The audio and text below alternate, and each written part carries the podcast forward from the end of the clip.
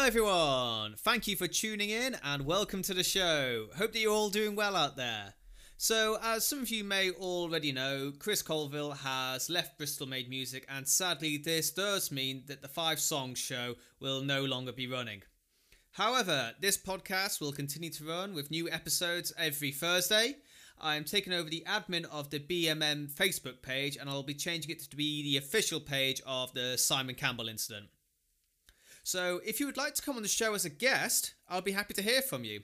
As regular listeners will know, this show has been all about interviewing musicians, and I will continue to have musical folk on, but I shall also be branching out to include comedians, actors, poets, all sorts of interesting people. Now, I don't have any strict rules about your spe- what your speciality needs to be, so if you fancy coming on the show, uh, whatever you might do, please feel free to get in touch. Surprise me. Now, the best way to contact me is via email, uh, which is the Simon Campbell Incident at gmail.com. That's the Simon Campbell Incident at gmail.com. Bit of a mouthful, but just type in the podcast title, then finish it off with at gmail.com. I'll get it. You can also message me on the Facebook page, uh, but emailing me will be better as checking messages on a Facebook page is not the most straightforward thing to do. For some reason, go figure, I don't get it. Uh, the podcast is also on Instagram, but I very, very, very rarely check those DMs. So uh, emailing that Gmail account is the best way to go. That's Simon Campbell Incident at So whatever your field or your speciality is, if you fancy coming on for a chat, I'll be really happy to hear from you. All right, folks, that's enough of an update from this world. Now onto the show, which is brought to you by myself. Now, since the lockdown, I have been giving guitar lessons via video chat and also a little bit in person as well, if you live in the Bristol area. Obviously, keeping social distancing and all that good stuff. So, if you'd like to learn a new skill during these strange, difficult times, then do not hesitate to get in touch. So, I've been playing guitar for nearly 20 years, and I customize all of my lesson, all of my lessons around each pupil's individual needs and personal tastes in music. So, whether you're an absolute beginner or well on your way to a rock and roll stardom, I can absolutely help you out along the way. Now, folks, I know what you're thinking guitar lessons can be expensive. Well, fear not. I'm currently offering the first lesson for each new pupil at the half price of just £15. That's one five pounds, £15. This deal also gets better. If you mention in your inquiry that you found me through the Simon Campbell incident, then you'll get another £5 off your first lesson. So that's right, just a humble £10 for your first guitar lesson with me. All lessons are 60 minutes, so we get plenty of time to cover all of your queries and I can help you out along the way. Now, you can find me on Facebook or Instagram by typing in Simon Teaches Guitar, where you can message me, Simon Teaches Guitar. Uh, you can also email me at Simon Teaches Guitar 90 at gmail.com. That is Simon Teaches Guitar number 9, number 0 at gmail.com. You can also find out a little bit more about me on my official website, which is www.simonteachesguitar.com. That's www SimonTeachesGuitar.com. That's right, I've even got an official website for this. You know I'm being serious. Don't hang around, folks. You won't regret it. My guest today is a fantastic rock and roll dude. He plays in an, Ameri- in an Americana band known to the world as Fonzy and Company. Their debut EP, Last Birth, is out and available for your listening pleasure on all those major platforms out there. Their new EP, is It Me is due for release on November 20th, and they'll be doing a show on that date at the Louisiana in Bristol to signify its launch. So please give it up for Fonzy from Fonzy and the company.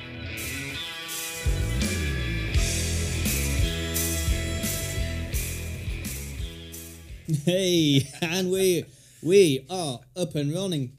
How you doing, Fonzy? Yes, mate. How are you? Yeah, I'm, I'm all right. Yeah, very good. I'm excited to be here. Very Ah. much so. Thank you for having me. Oh, an absolute pleasure. Thank you for being here. So, br- let's get straight into it. So, brand new EPs in the works. Absolutely is. I just had the masters back this week, Hmm. so yeah, very much looking forward to that. Very much so. So we've got another two months, two and a half months of PR. Uh, get a couple of interviews, couple of reviews in there, as you do. Yeah. Yeah, six tracks uh, long. First time with the full band as well. So Mm. that's exciting as well. Yeah. Fantastic. How long has this uh, lineup been been together? Because I know you've had quite a few different machinations. Yeah, we've uh, so started only last July, so yeah, hitting over just that year mark now. Um, I think these guys, pretty much all of the guys now, uh, have been in the band for uh, basically since the start or the last like kind of six months. Uh, Jed, our bass player, was the uh, last one to come in uh, six months ago, and it's been uh, happy clappy ever since then, man. Honestly, like, yeah, good. They're a good bunch, them lot. Like, Yeah, they seem so, man. I, I love those uh, those like little videos that you've done of like you guys being on the road and stuff. Like, yeah. sleeping in the vans and piling on each other when they're asleep. Yeah, man, we try to make a habit of like filming everything. Like Yeah. it's uh, like makes for shite content, but like you know what I mean when you piece it all together, you know, like a shitty eighties montage sort of thing.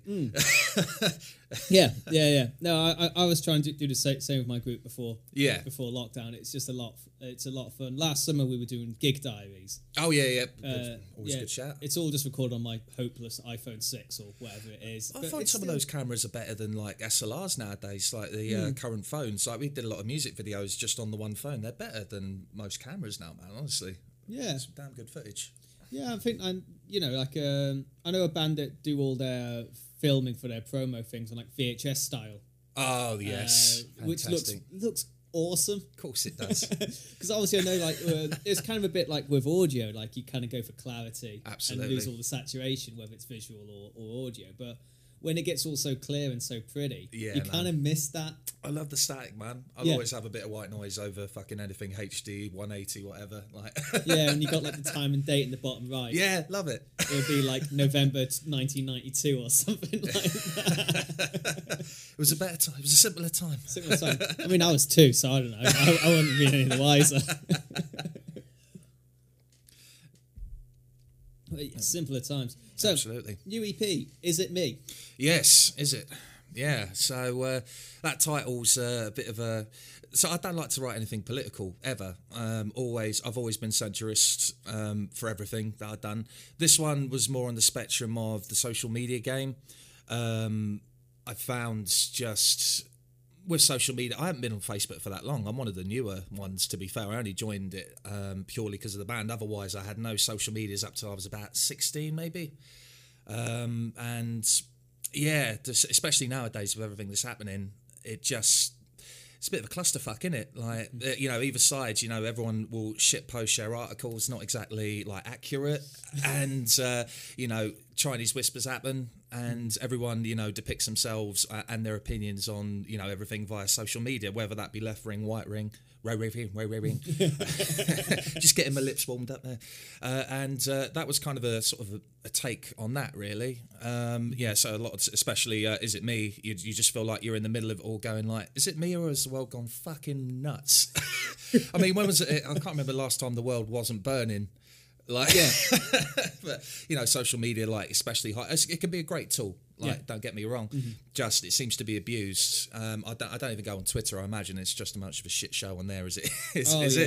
it? I I only know about, excuse me, I only know about Twitter through like second and third hand knowledge, Hmm. and it just sounds Toxic, man. sounds evil. Yeah. Um, people just going absolutely mental. But um, apparently, like the proportion, like it's like the smallest minority of people that post regularly Yeah. on Twitter, Oh, okay. and so they take up like all of the bandwidth and all the ang- al- algorithms. yeah, yeah, yeah. Uh, it's, I, I'm butchering it, but that's kind of what what I've heard. But Okay. so. Yeah, w- w- when you hear about like people going mental on, on Twitter, it's often like a very small. This is the thing, yeah, yeah. When uh, you see articles like, "Oh, there's outrage," and Yeah. that uh, uh, people have called for this to be cancelled, and it's like you're talking about what a couple of a couple of thousand people at the most. Yeah. And but the, this is what this is again the social media game. Yeah. You'll see an article, it's like, "Oh, people are outraged," and then it trends, and uh, you know, from what was maybe a couple hundred people get you know writing a few shitty letters. Like it's been like uh, it just doesn't make sense to me. It never has. Um, Instagram I quite like. I've been uh, very uh, very very new, only in the last year to the Insta game. Um, that's just a couple of cute little dogs, isn't it? Like, Mm. Yeah. I don't, there's no, there doesn't seem to be much of a gender. I mean, It, it's it, it, it depends on who and what you follow. Very true. Completely- Um, like uh, with uh, YouTube, you can just uh, search puppy videos, and that's all you'll see. oh lovely.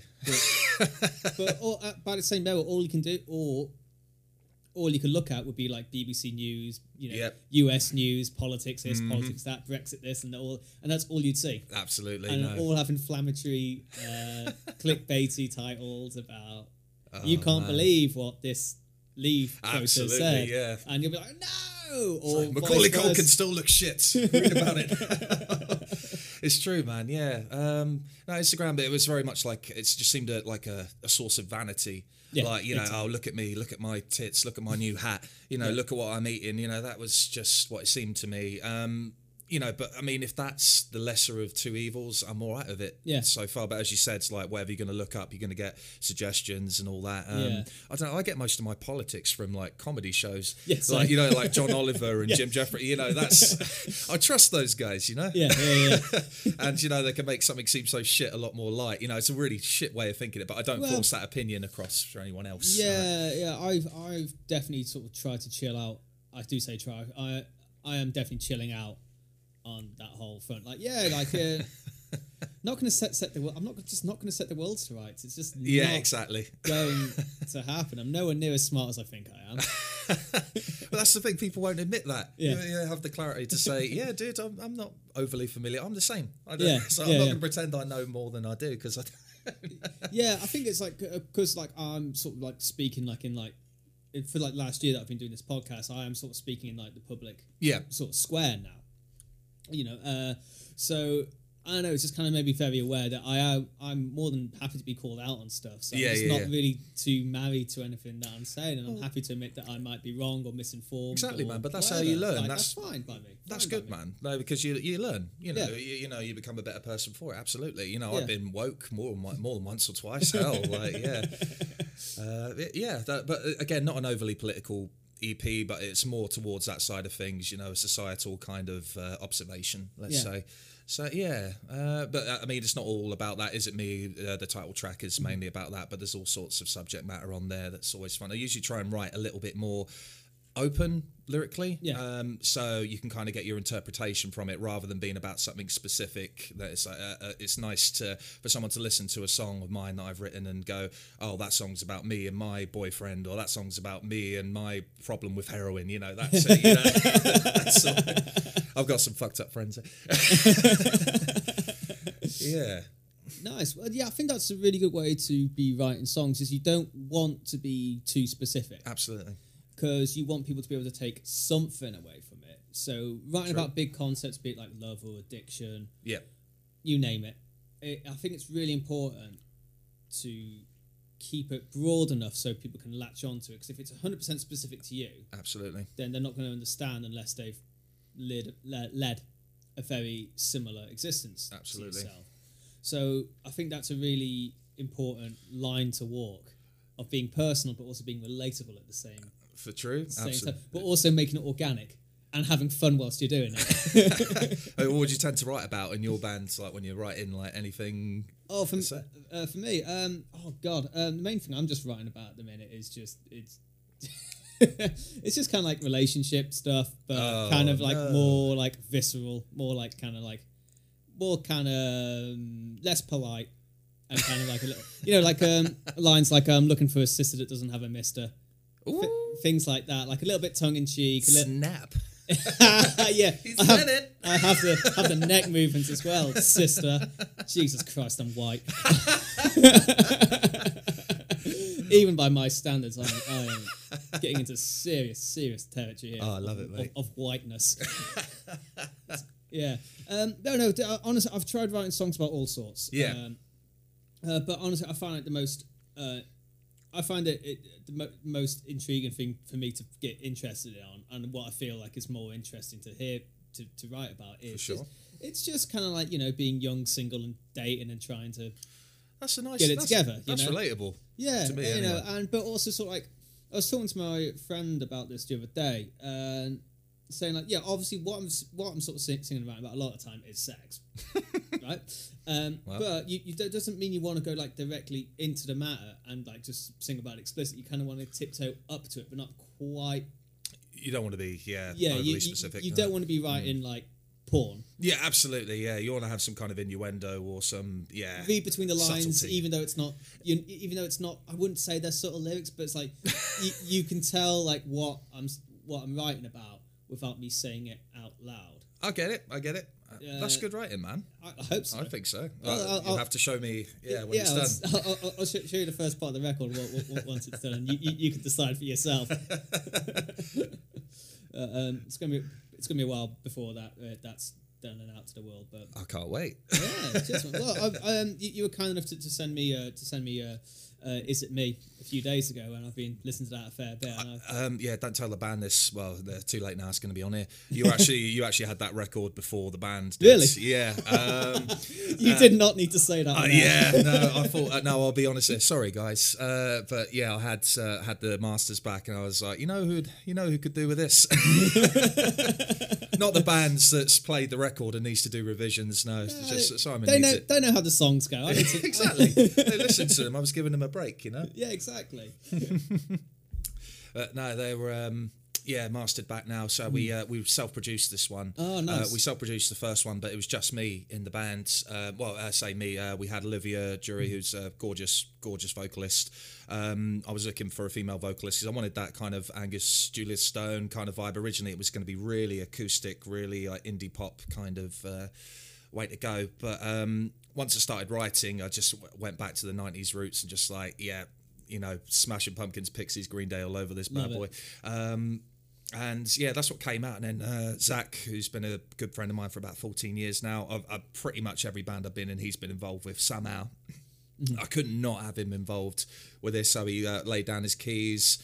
Um, and that was what the first EP was. Uh, same studio, same uh, say studio. It's in his bedroom.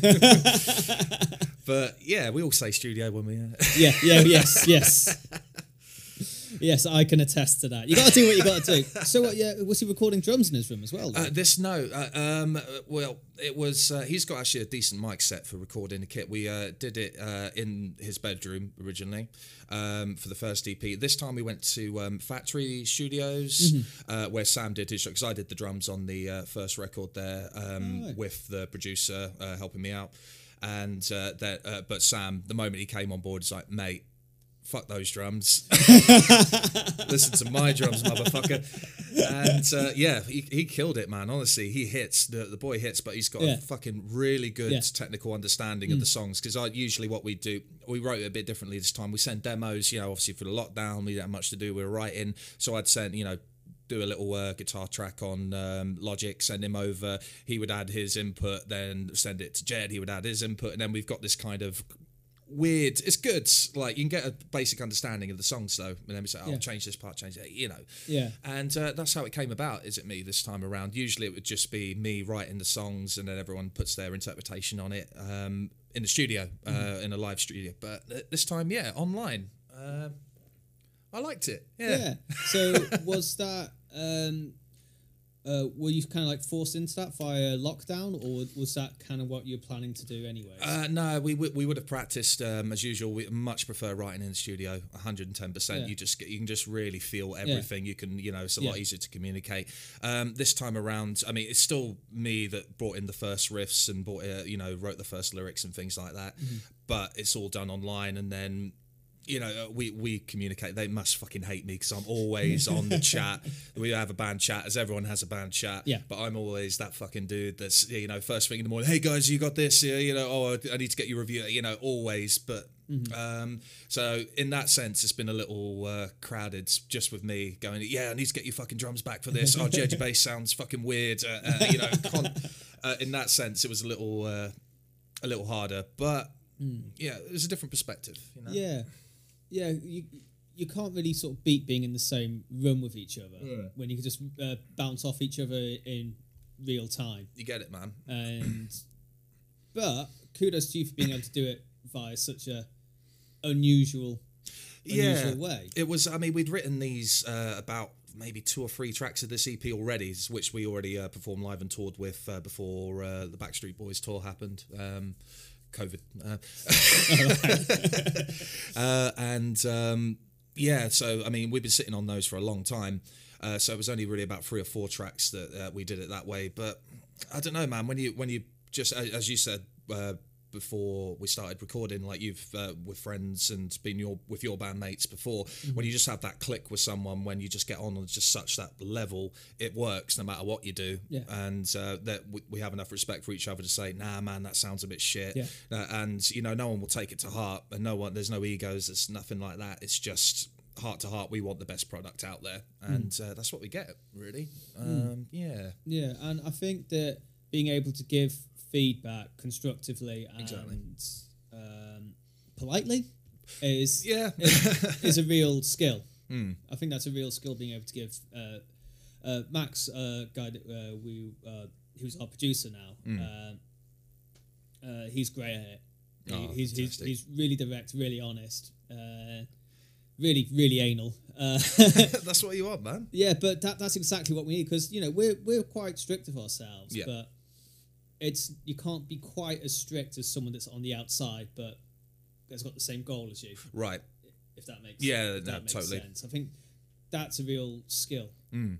And so yeah, it's really happy to that that's all that's all worked out. So you're saying Mm. you did, this is completely self-produced. Uh, uh, completely self-produced. Yeah, we've um, we ran into a um, a mate. Uh, let's say ran into a mate. We've known him for a good couple of years now. He used to play in a band called oh god, uh, Fragile Things. So they were like a classic rock uh, band uh, with uh, the singer of um, Heaven's Basement, the ex-singer of Heaven's Basement.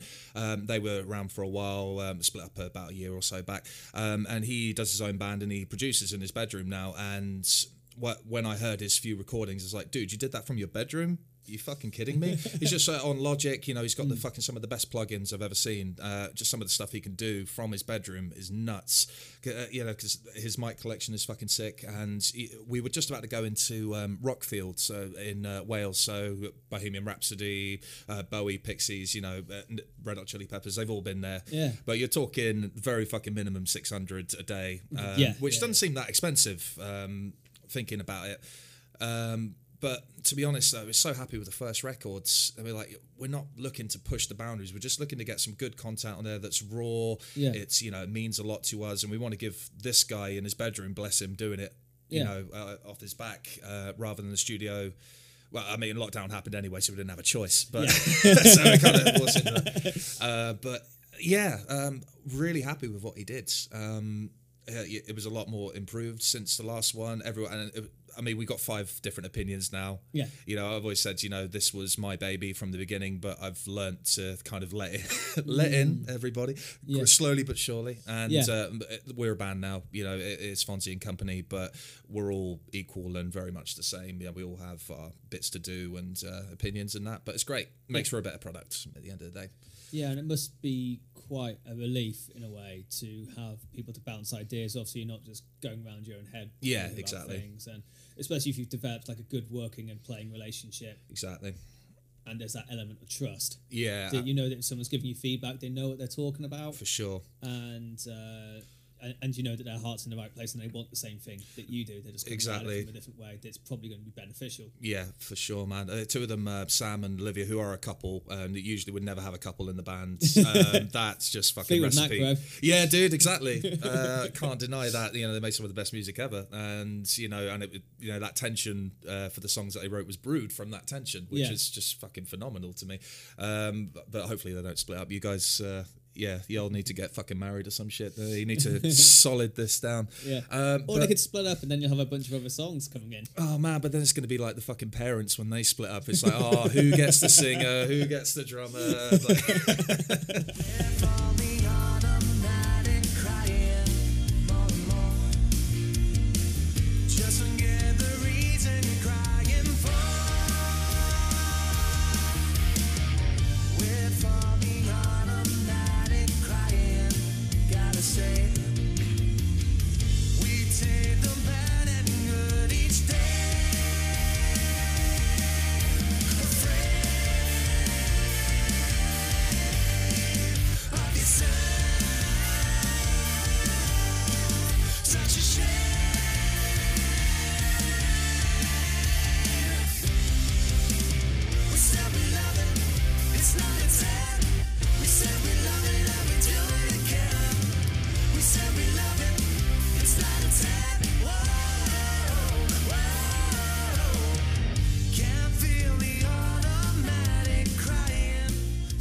yeah, they came from uh, BIMM. Hmm. Um, I I always had a very bad impression of BIMM uh, and its students, um, uh, just from what I've heard. See, I don't know too much about BIMM, but I've had quite a few people on uh, from the show that Yeah. have been on BIMM. I think Connor was uh, f- from a BIMM background. I think I saw, I heard the last Yeah. episode he was. Yeah, Yeah. and, and a few, few other folk that's been on as well. So yeah, I'd be interested to hear a little bit more, a little bit more about that. It's uh, I, again. I never had. Um, I had an impression of it. Um, I was working with a guy who had his, uh, I guess, practical exam coming up. All we had to do was play a song. And I'm like, all right. Um, I think um, I, I heard from a few guys who have been students. Um, they got judged for they were wearing the same shirt, but not. They were just wearing checkered shirt. Like it's not not as a uniform, not Yeah. as anything. They just happened to be wearing a Yeah. red. One was wearing a red and black. One was wearing a blue and black checkered shirt, and they got down uh, well they got like slated to saying that oh yeah you you guys are too coordinated uh, on stage and i was like they're not the fucking Mighty Mighty Bosstones they're not fucking coming out in three piece suits You know what? They must have played really, really well. If that's the only thing they can get that's what I flagged was up on. That's what I, that's what I heard. I was like, "Are you fucking serious?" And they, they're judging you by how high your fucking guitar is. yeah, yeah. Um, just little things like that, and it's like it's almost like an X factor with a degree that you pay for that you can't actually fucking use. To me, I mean, I think their big claim to fame is George Ezra, but I think even he left after a year of being in BIMM, and that's that seems to be their big claim to fame. I might be wrong. Again, I'm happy to learn. Like if Yeah. I'm wrong about that, but it just seemed very you know genetically modified bands. Um, in there it, from the opinion of like what free tutorers and that when I think I think you know you could have spent those three years you know getting your own mics getting your own equipment you know using that experience to go around and just you know be in a band and Yeah. you know it, you know I, I didn't like the way they treated it you know especially when I helped my mate um, with his projects and they were very fucking cynical uh, especially about his drum playing as well and I thought it was pretty tight especially when I um uh, watched it back, but it was something to do with oh, fucking I, I don't know the sticks he was using or something like that. It's like, oh yeah, don't use seven A's, use five A. I was like, what the fuck difference does is that going to make? It's It's, pref- like it's, sure, sure it's because you're a guitar player as Yeah, well. Like, yeah. You know, like uh, like plectrum gauges or string Yeah. gauges. It's like who, who cares? Well, you're making mountains out of molehills, dude. It's not going to make a slightest bit of difference. Yeah. Like, yeah. Um, so uh, yeah, that, but when they Sam and Liv said they were from there, I was like, oh right. But they had the same opinion. It's like it can be good if you choose it to be good, you know. Um, Hmm. But you are going to get a lot of egos. You're going to get a lot of shit, um, essentially. Uh, uh, to be honest, I don't know one person from BIMM who's actively using their degree at the moment. I hope there is some. That, uh, I mean, Zach, the keys and saxophone player, he went to university in Bath to study mu- music production. He's a fucking genius. He's uh, got synesthesia, um, where you, when you hear a musical tone, you see colors and oh, I've heard of that. yeah, yeah. So, Yeah. man, you, you honestly, you just go, ha, and he'll just do the harmony straight away.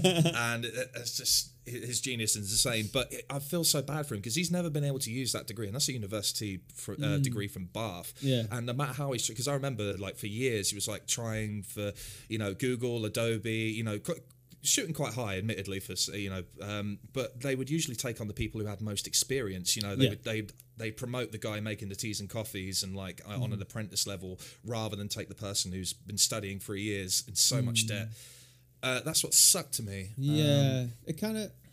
Yeah, because I, I I did my degree at uh, Huddersfield, did my degree in music tech and pop music, oh nice um, which was yeah, it sounds like the same, a similar sort of sort of gig Hmm. uh, to BIMM and to to Bath. Uh, w- one of my friends who's also been on the podcast, Stu Morel, Mm-hmm. he he did a. I can't remember, I think it's like creative music tech or something Yeah. like that at Bath Uni. It's Bath Spa. yeah uh, he went to. Um, yeah, it, it- it's a funny old thing. Uh, it's great because you get to sort of like hang out with other like-minded people, Yep. and you get let loose in the studios. But it is honestly what you make it, yeah absolutely and it depends. It depends exactly on what you want to do. Hmm. And because I sort of figured out towards the end of my degree, well, like the second half of my degree, anyway, that I wanted to be a self-employed musician. Mm-hmm. But I was learning from people who were on the university's payroll that weren't self-employed musicians. I guess not no. it, it, yeah, but that, that that's completely on on me really because that's what I It's a I, I decided I wanted to do. man, to get but into. yeah, and and f- through them I was able to get like a placement at Yellow Arch Studios in Sheffield where I Okay. worked, worked there for a year and that was fucking awesome. sick Um, so I feel like I made the most out most of it. It's, it's on balance, I think it's an overall positive thing for me to do. I just, I just wish that I was a bit more proactive when I was like 18, 19, 20. man who's proactive when they're 18 19 like some folk are. Some Yeah, folk are. true, yeah, but, uh, you know, but uh, you know, for the first two years, all I cared about was just partying. Well, that's And, it, yeah. You know, uh, that's where my head was at at the time, and I'm not too ashamed to say that because whose Dude, head isn't there? You're when you- living your best life, man. you know, you're away from the parents, man. You got all Oh, this fucking money coming in. You're like, yeah. let's do it. Absolutely. yeah, Those it's are your best years. You know, yeah, I'm, enjoy I'm. I'm glad that I, I did it. I mean, I, was- I still have a capacity for just partying and being a bit devil may care, but I'm a lot more focused nowadays. Luckily, because you know you can't be 29 and still acting like a fresh. Well, you can be, Uh. but just don't expect too much to. yeah, fall in your lap, sort of. Yeah, you do have to take that responsibility, and it's a big. of- Yeah, for sure. It, it was nice hearing their perspective of like you know I did feel bad for them at the same time. I, they have learnt a lot. Mm. Um, so if you as you said, you take what you get um, out of it. You know you can choose to just drop it. You know go and get yourself a fucking KP job somewhere and just a- Mm. attempt to have a go at it. But I mean they learned they learned something which I think brought a huge value Mm. uh, to the EP anyway. Um, I think they're naturally skilled anyway. Um, Mm. To be honest, I think with or without BIMM, they would have fucking killed it. Yeah, Um, but again, as you said, you get what you want. yeah, really. yeah, yeah, and and I guess it's just you, you have to learn that life skill. I know I sound like someone's dad now, but you need to learn that life. Yeah, no. uh, you need to learn that life skill of you know making the best out of any sort of situation. Yeah. and you do have those resources there when you're at university, for sure. And so you should whether it's the equipment or your tutors or your peers, Yeah. or anything like that. It's up to you to. That's always going to be the case, Yeah, no, no matter no matter who or, sure. who or where you you are Yeah, absolutely. that's always I think anyways. No, no, Uh, I to- no, I totally I understand. think that's yeah. really what it's all a, what it's all about really. Yeah, man. uh, So the producer studied in uh, High Wycombe music, um, and he's producing his own stuff now. It took him a while to uh, get there because he was playing. Uh, I mean, this band he was in is quite successful. So I mean, he was going all around the shop doing whatever. And uh, to be fair, he said he wouldn't have um, been able to do it without you know going to university first and like properly like getting the ins and outs of it. Um, i'd be curious to see uh, how that changes as time goes on because uh, i think uh, zach uh, who went to bath spa told me a story where he went into the lecturer once and the lecturer said okay guys uh, google this that's your lecture for today thank you very much i'm like oh great that's uh, nine grand well spent man Yeah, Just, yeah, you know, the uh, amount of money you do spend on it is nuts. I mean, I, I was lucky. I was one of the uh, last uh, one of the last years to uh, only pay three grand a year. oh brilliant Uh, so I just missed missed out on them trebling it. christ So I got lucky there. yeah man look at you now i mean fucking band podcast uh, yeah yeah, getting there. yeah man getting there, getting there. I mean, you know, it, honestly, it's, it's all.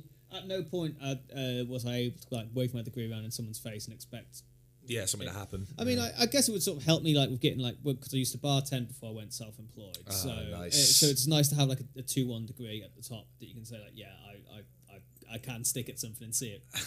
was that See, in Bristol or? That was in London. oh right, whereabouts? Yeah, I used to live in London. Um, I lived all over. I was a proper product of the housing uh, Fantastic. crisis. So, Ah, yeah, bouncing around there. every like six or eight months or whatever.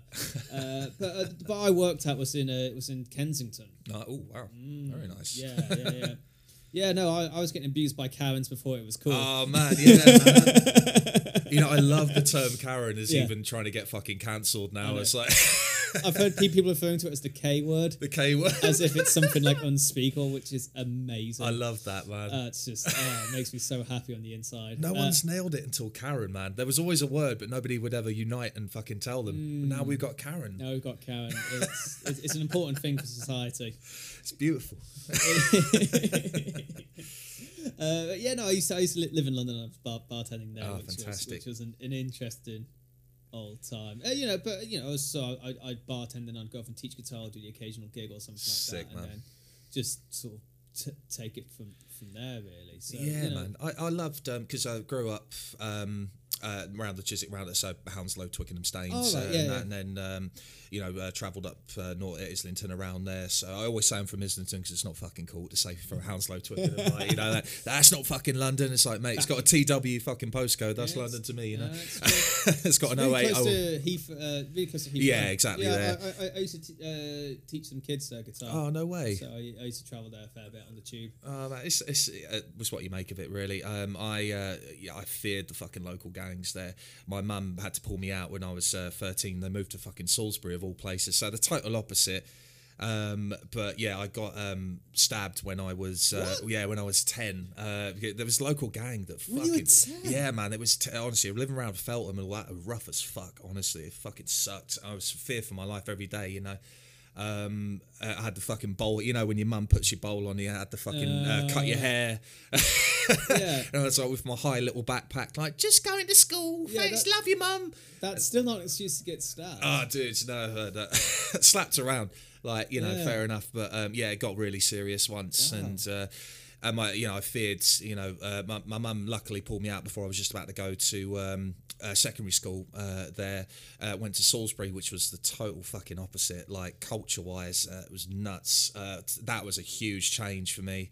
Um, I hated Salisbury after six years ago in there, and I wanted to get out Mm. like immediately. So I moved to uh, Kentish, um, Camden Town, All right. Yeah. and that's that, that that's that's a good. yeah, that's man. a cool place to. to I enjoyed it. Just like when you're spending about a grand on like the place, like the size of your kitchen there, like Yeah, yeah, yeah, it's just it was too much. And then I happened to get stabbed again Oh, while I was working. Um, uh, at- Christ, bro, you're like a human pincushion. I know, dudes. They don't like me. I must. I must have fucking be triggering something. Oh, No, it's just a fucking drunk woman. Um, Yeah, Really? it was with a nail file um, when I was working uh, working the bar. Just like it was a lock, um, not a lockdown. What do you call it? Fucking Lock-in. lock in, yeah. Yeah. And uh, she just, I wouldn't serve her because she was absolutely trashed, and uh, she just leaned over the bar with a nail file, just got me uh, in the neck. Like you see, you might be able to see like a very tiny scar. It's nothing like crazy. Oh, yeah, yeah, yeah. But um, I was just, I was just sitting there like, la- you know, that nervous laugh. It's like, are you fucking kidding me? Did you just fucking do that? Uh, uh, mates around the bar are like, dude, dude, dude, get the fuck to hospital. Like, so I'm just like standing there going, I can't believe this happened. And this is second time, really. Oh my god. So I just, I, I, I love working in London, but after a while, I'm just like, fuck, dude, I've been stabbed twice here. I'm not, I can't get the fuck out. And uh, so uh, Zach um, just said, uh, mate, I bet you won't get stabbed in Bristol. I'm like, yeah, probably not. Let's have a go. So, uh, how's Bristol been so far? Any? Oh, I'm, I'm, I'm impale free so far. Oh, yeah. great. No more puncture wounds. No more puncture wounds so far. That's yeah, good, that's Um, good. Uh, uh, we moved to Easton, yeah, not to uh, Yeah. where Lakota is down Yeah, there. Uh, but everyone was saying, don't move to Easton. You, but you're going to have the same problems. Like fuck off. Like it was absolutely fine. A year and a Mm. half, never had a problem down there. Absolutely fine. Um, uh, yeah, been here nine years now. Um, met my wife, you know, shortly after I moved here, and you know, I never looked back. Bristol's a fucking great little city. Um, Housing prices have risen to around the time fucking Kentish Town was Yeah. as pricey. Yeah, but, um, yeah, yeah. no, I like it, man. Good, good uh, vibrancy music wise as well. Oh god, yeah. I mean, uh, doing this podcast has really opened my eyes. up to- Yeah. I always knew Bristol was good, Mm. uh, but when you're sort of playing in uh, like uh, sort of bands where you've got your own sort of style and sound, you kind of you can kind of get like a little bit stuck in that Yeah, in that lane. so doing something like a podcast where like this, where I just don't care what style of music anyone Yeah, man. plays. If, if you want to hang out and whatever, then, then come on. It's it's just really opened my eyes to how much just cool stuff is going It's on. in very this cool, town. man. A lot of electronic stuff, a lot of like um, hip hop stuff as well. Yeah. which I just wouldn't have been aware of otherwise. yeah. I was um, quite surprised because um, I listened to your last episode and I was quite surprised how much of a because I. I, I all know nothing about hip hop. I'm not gonna lie. Like, Nah, it's not. It's not for lack of trying. Like Jurassic Five's fucking awesome, uh, but that's about as far as you're Yeah. gonna get with me. Um, but yeah, huge, huge scene for Yeah, it. massive. Really good artists as well. Really innovative people. Really interesting folk as well. Mm. Like uh, Connor, uh, the folks in BJ's as well, who I always Yeah, shout out to, uh, just to name a few. Hmm. Uh, yeah, I wouldn't known wouldn't have known about it otherwise. Sick Uh, hot man, honestly, fucking great. Metal scene as well because that's Hmm. where I first started. Um, yeah, having a look around for bands um, Yeah. at the time, and uh, I found myself being a bass player for uh, a band called uh, Siren City, who were quite getting quite big at the time. Um, I thought they were anyway. Might have just been from the insider's perspective, but I thought I thought we were doing all right. And uh, yeah, man, it was uh, the metal scene was just it, Bristol's small. Um, But it's quite large. It's really hard to explain. Like you, you know, you're most Yeah. likely going to run into someone you know when walking through the centre. Yeah. Um, but the all the metal bands at the time were just really close. Everyone knew each other. I'm not sure how it is now, but you know that unity for me, I never had that in uh, London or Salisbury. Um, And you know, Salisbury was really competitive, really like unnecessarily competitive. More so than London. More so. I, I would say so because London, like, uh, we try to avoid London as much as we could. There's so many dodgy venues in London. Like, um, me and Zach played a gig there in, I think, I want to say Greenwich, but I might be wrong. And um, we, yeah, we were a synthwave band at the time, so we relied a lot on um, DIs, uh, things like that. Oh, the, yeah, yeah. the fucking sound guy had no, didn't have any DIs at all. No, it's like, oh mate, oh yeah, I got one DI, which was a mono DI. So we panned everything to the fucking like, sorry, panned everything to the left. And uh, so we had we had this gig where fucking half of our show was just coming out of one end of the speaker. like uh, uh, we had no monitoring. Uh, it was or the monitoring was a practice amp. Uh, like, you Oh my fucking kidding? But we just found so many venues in London were like Yeah. that. You know, the you know, online they look like, oh yeah, we need to play here. This looks great. They have all these fucking you know misleading photos, and I don't know. There was just so much dodgy shit going on. The bands were fine. Bands were all really like sound as fuck. Just the venues themselves. Either they don't pay you, or they promise something, or they don't. Even though you're given your tech spec, they won't fucking have it. Um, Yeah. So we try to avoid London. I know that's where you're supposed to go if you want to try. Yeah. So we've got a hit list of places to go, but try to avoid it. To be honest. Yeah. No, I know exactly what you mean. When I was Hmm. when I was gigging in London, it was it was all kind of like uh, promoted gigs where there'd Hmm. be like four or five bands on, and even if you bring like two hundred people, you're going to get like fifty quid each That's or it, something yeah, man. like that.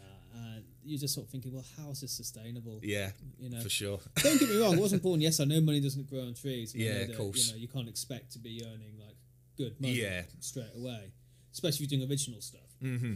But bloody hell, Yeah, it's true. You, you heard of that uh, pay to play thing in London? Um, Ax, ah, I can't remember what they call. They go under so many aliases because um, all the uh, the Facebook groups always out them the moment you get a chance. It's like a pay to play thing. It's like, oh, you pay them for a certain Yeah. amount of tickets, Yeah, yeah, yeah. and then you got to kick back the tickets, and then you keep that money. So you essentially make nothing, but they get the um, Yeah. the, the door. oh yeah, I think I know exactly who you're talking about. I think it's called a. Uh, it might be called Access London now, or something like, or Live in London, something like that. Well, they, they can't the only pay to play once in London. Let's face it. Yeah, there's too many. Yeah, it's a dodgy, dodgy fucking scene, man. But Bristol, you find, you know, it's honest. uh, You know, you, you get what you make an effort to, you know, to do. You know, I, understand that a venue's not going to pay you the big bucks if Yeah. no one's buying drinks behind their bar. 'cause I've been on that sides where I have run a venue before, Ah, and it's right. hard, and Yeah, it's, it's really doubt, hard to see from no a band's perspective when a band shows up expecting to get paid. So, oh yeah, where's uh, it's like, guys, you, you didn't have, you, you've done nothing to promote the show. You bought like your mum. Yeah. Um, and it's just how do you expect us to make a profit? You know, we put you on with this fucking awesome band who have made such shit. They bought the crowd. Yeah, we're going to pay them. Like, we're going to make sure that give them a couple of beers on the house. We're going to make sure they're compensated. It's, it's politics behind it, man. It's, it's a bit of a weird one. I wouldn't expect any band to play for free, but I do. Ex- I would expect them to make an effort. Um, yeah, it's, it, I mean, like a, a, not- a way around it that I found um, uh, in the last few years has been uh, sort of being able to do covers as well. So you can do like your two Absolutely. 45 minutes, your two 60 minutes. exactly. Um, that's how you really cut your teeth as well, Mm-hmm. especially if you're playing the sort of music you want to write in as well. for sure. And then you can start sneaking in your covers. That's smart, man. Honestly, that's a Uh, great way of doing it. Yeah, uh, so that, that that's how I've been been doing it, and and Mm. it also means that we are open to, you know, do your thirty minute opening slots Mm-hmm. and things like that, where we won't be making Yeah, any money, but I'll be fine because, say, for example, like the day after, we might be playing yeah. such and such a bar, So it balances out like a yeah, little from bit. like nine thirty to midnight, and we get paid like enough. And especially especially now that we're a free piece, Yeah, uh, we can. It, it just makes life a lot yeah, of course, man. a lot easier. So, so there are definitely ways around it, Yeah, uh, and, also just get you out and gigging as well. yeah, man, for sure. I know everyone's like, uh, you know, a lot of venue, not a lot of them, but a few were like, oh yeah, you- well, you get the exposure. Mm. Uh, it's like, yeah, yeah, I know, like your exposure doesn't pay my bills or whatever. But sometimes, Yeah. you know, you just got to kind of bite your tongue and you know, kind of do a few of those shows every now and then. Not saying do them on a permanent basis because I Mm. Mean, you've fucking written the music, you're bringing your PA, you know, you've you spent a lot of money on recording. It's you know, Yeah, I think like if it's up to about an hour, then anything above an hour, uh, an hour above, I think you should be getting paid. 110. percent you should be getting paid. If, if it's like a if it's like an opening slot, say at the Louisiana or something Yeah. Mm-hmm. like that, I get it. I get it if, if you're only going to pay per per person. Yeah. I get I understand that, but if it's like, say we had a me and Connor were talking about this a few weeks ago Mm-hmm. uh, about the Hippodrome Oh, the uh, pl- uh, play for free sort of thing. Or. Uh, volunteer, yeah. Sorry. As if it's like the French Resistance or something like that. Oh, dude. Because I'm part of um, Barbie, which is the bar uh, Bristol Association. So it's like the, the collection of all the bars in Bristol. Okay. They've got their own Facebook page. It's toxic as fuck. Don't go on there. Like, it's, it's, it's so it's so horrible, but it's funny to watch it sometimes. Just to watch it all unfold. The moment someone put a yeah, man, fucking bang, bang, bang. Like, Yeah. um, I think the guy from Bristol Three Six Five is the uh, uh, the monitor. At, of the page or the owner of the page or whatever, Yeah. and uh, he gave them a chance to openly apologise. And it's always the same fucking excuse. So it's like, oh yeah, well, our social media person, yeah, we, we didn't know that they were going to do that. Uh, well, Yeah. It's like, fuck you, you knew what you were doing. yeah. I mean, you know, if if you need to, if your sink gets blocked, you still need to pay for your plumber. Exactly that. I, you know, like um, I, I, I get a bit tired of seeing that argument, but it is true. yeah, absolutely. You know, um, so yeah, uh, pay your fucking musicians. You know,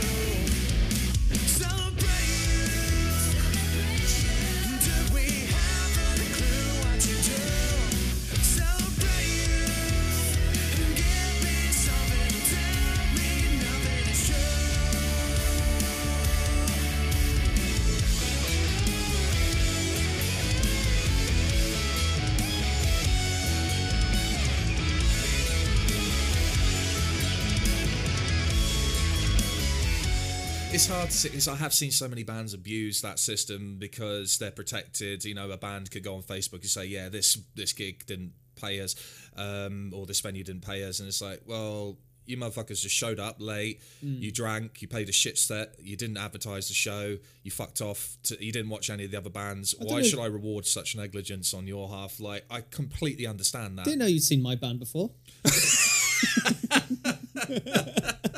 I'm sure you're much nicer than those. Uh, yeah, yeah, yeah. I, I, I do like to think so. No, no, not not, not to say that I've been devoid of, of, of mistakes myself, but no, you you, you, you. Mm. you are right, and it's yeah, it, it can be abused when, when you are protected in that sort of way. Yeah. So I understand. I I think it just comes down to like really really simple things of just Mm. being of just communication and just common decency and just and just putting the work in. Yeah, that was it coming down to, is it me, man? So a lot of those arguments I've had with either venues or other bands have been on social media, and I, uh, you know, in the past, I don't even bother. If anyone wants to spark an argument, I don't bother. I say, give me your number, PM me your number. I'm going to call you. I'm going to meet up with you. I'm going to have a nice coffee, whatever, Yeah. and we can sit down and we can talk about this. Yeah. The, Yeah, yeah, I agree. 99 percent of the time, they will never fucking, No, they yeah. will never do it. Yeah, yeah, yeah, dude. That, that that's exactly what I was about to say. Mm. Like, uh, uh, as if that that's how I would like to, to, to deal with something like Yeah, that. face to sure. face. You know, as there's too much discourse nowadays in comment sections, Exactly. and it doesn't help anyone. It's No. not it's not the first time I've said this on on, on the show. So Mm-hmm. apologies if I'm you know a broken record. oh, mate. But um, the things with face to face, and I'm not the first one to bring this up, uh, is like with me and you sitting across from each other Mm-hmm. yeah. completely read each other's like you know uh, intent with, with what we're saying. So we, we, you know we can see you've got the tone of voice, got the face expressions, body language, Hi. Yeah. etc., etc. So if I was to say something harsh to you, I'd see your face kind of go a little bit, and, and, I, and I'd feel bad because you know we're human, you know, and vice versa.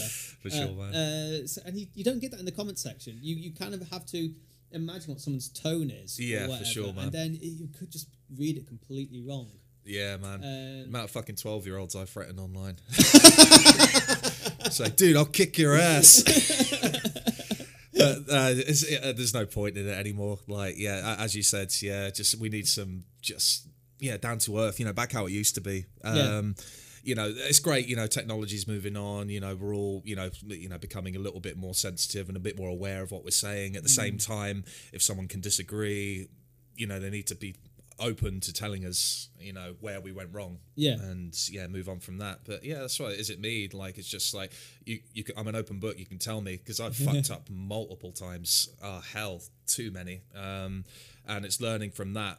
Um, and so I'm not blaming social media, but you know, uh, I haven't helped myself uh, in the time because uh, yeah, I was brand new to the platform. And I was like, oh, well, fuck you. Um, Yeah. But yeah, You went in fresh.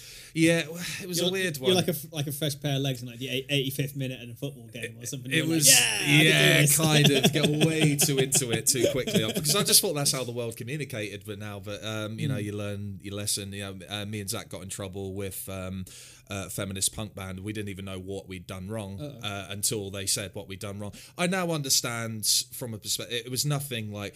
uh, I think we said the word. Um, I don't know, uh, hooker. I, I think instead of sex worker. I think that was what we. And we said, all right. I totally understand. That's Yeah. that's our bads. I didn't know hooker was. Uh, I didn't know. Yeah. I didn't know. I don't tend to go online and like you know stay that. But, but I was willing to learn. Yeah. And I was willing to meet with these uh, ladies and just say, look, let's Yeah, let's have a drink. Let's talk. You know. But you know everything that came out of my mouth. I'm not the most well brought up. You know. I'm not the vocabulary wise.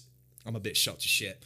Um, so everything they were just bringing up everything that I said. You're like, oh, you just call me love. Did you just call me mate? I'm like, I'm sorry. I, I'm not. Yeah, I, it's yeah, not. yeah. I'm not trying to belittle you. I'm just. I'm trying to communicate yeah. with you on a, a. But they just don't want to hear it. Um, at the end of the day. But we we learned our lesson. Yeah. You know. Uh, you know. I hope they're doing well. Um, yeah. yeah, it's it- a weird it- one. it- it's a good way to be to, to sort of try and talk about these things face to face. Yeah. you know, especially around uh, sort of sensitive issue uh, and important issues like this. Uh, but yeah, like um, it, it's quite hard to keep track of like what words you can and can't. It's getting a little. Uh, yeah, a little hard to keep hold of for sure. Yeah, yeah, but it, uh, I think it's important. I think it's coming from from a from a good place. But bloody hell, I, all, all what I've really understood recently is that I there's a lot of things that I'll just never understand. Any particular? this I want to hear. no, I said, know. Let's, let's move. No, no, I think like you know, you just kind of like, got to like understand where, where you are, sort of like where you are, and just sort of like, like I, I'm never going to understand what what it's like to have someone like be you know sexist towards me or something like that. Yeah, of course. Like sure, yeah, okay, like yeah, guys can experience sexism too. It's, it's another form of prejudice, which is Yeah, universal. of but course. I'm never going to experience in that same Yeah. in that Yeah, same. Never way. going to be on that level of understanding that you could Yeah. like ever. Yeah, so I'm just yeah, uh, I'm just gonna shut the fuck up about it and, and just and, and, just tr- tr- and just tr- try and learn, you know. well, at least I hope so. I'm not even too sure what I'm going on about, to be honest. No, with you. that's all right, mate. That's all right. To be fair, I wasn't going to bring up the feminist punk band. To be fair, like That's I- all they right. Bring on. Bring on. Well, I mean, it, it sounds like you kind of like did what you could do to. That, man, that spat went on for about 48 hours, and Really? uh, we were getting uh, all the sorts of people were coming involved, mainly on our Really? side, um, Yeah. mainly on our side because they do. We, we've done loads of work, especially for uh, you know Safe Gigs for Women, the charity. We've done a lot of work for them. Um, we know you know feminist issues are very much you know still here and still very much active. You know we do all we can not to you know make ourselves look better, but, but just because it's a good cause. You know Yeah, we put sure. we put on gigs in Bristol. Um, we've called out people in the crowd before who have ever been uh, done anything like it's fucking disgusting. Yeah, Uh, at the end of the day, it is.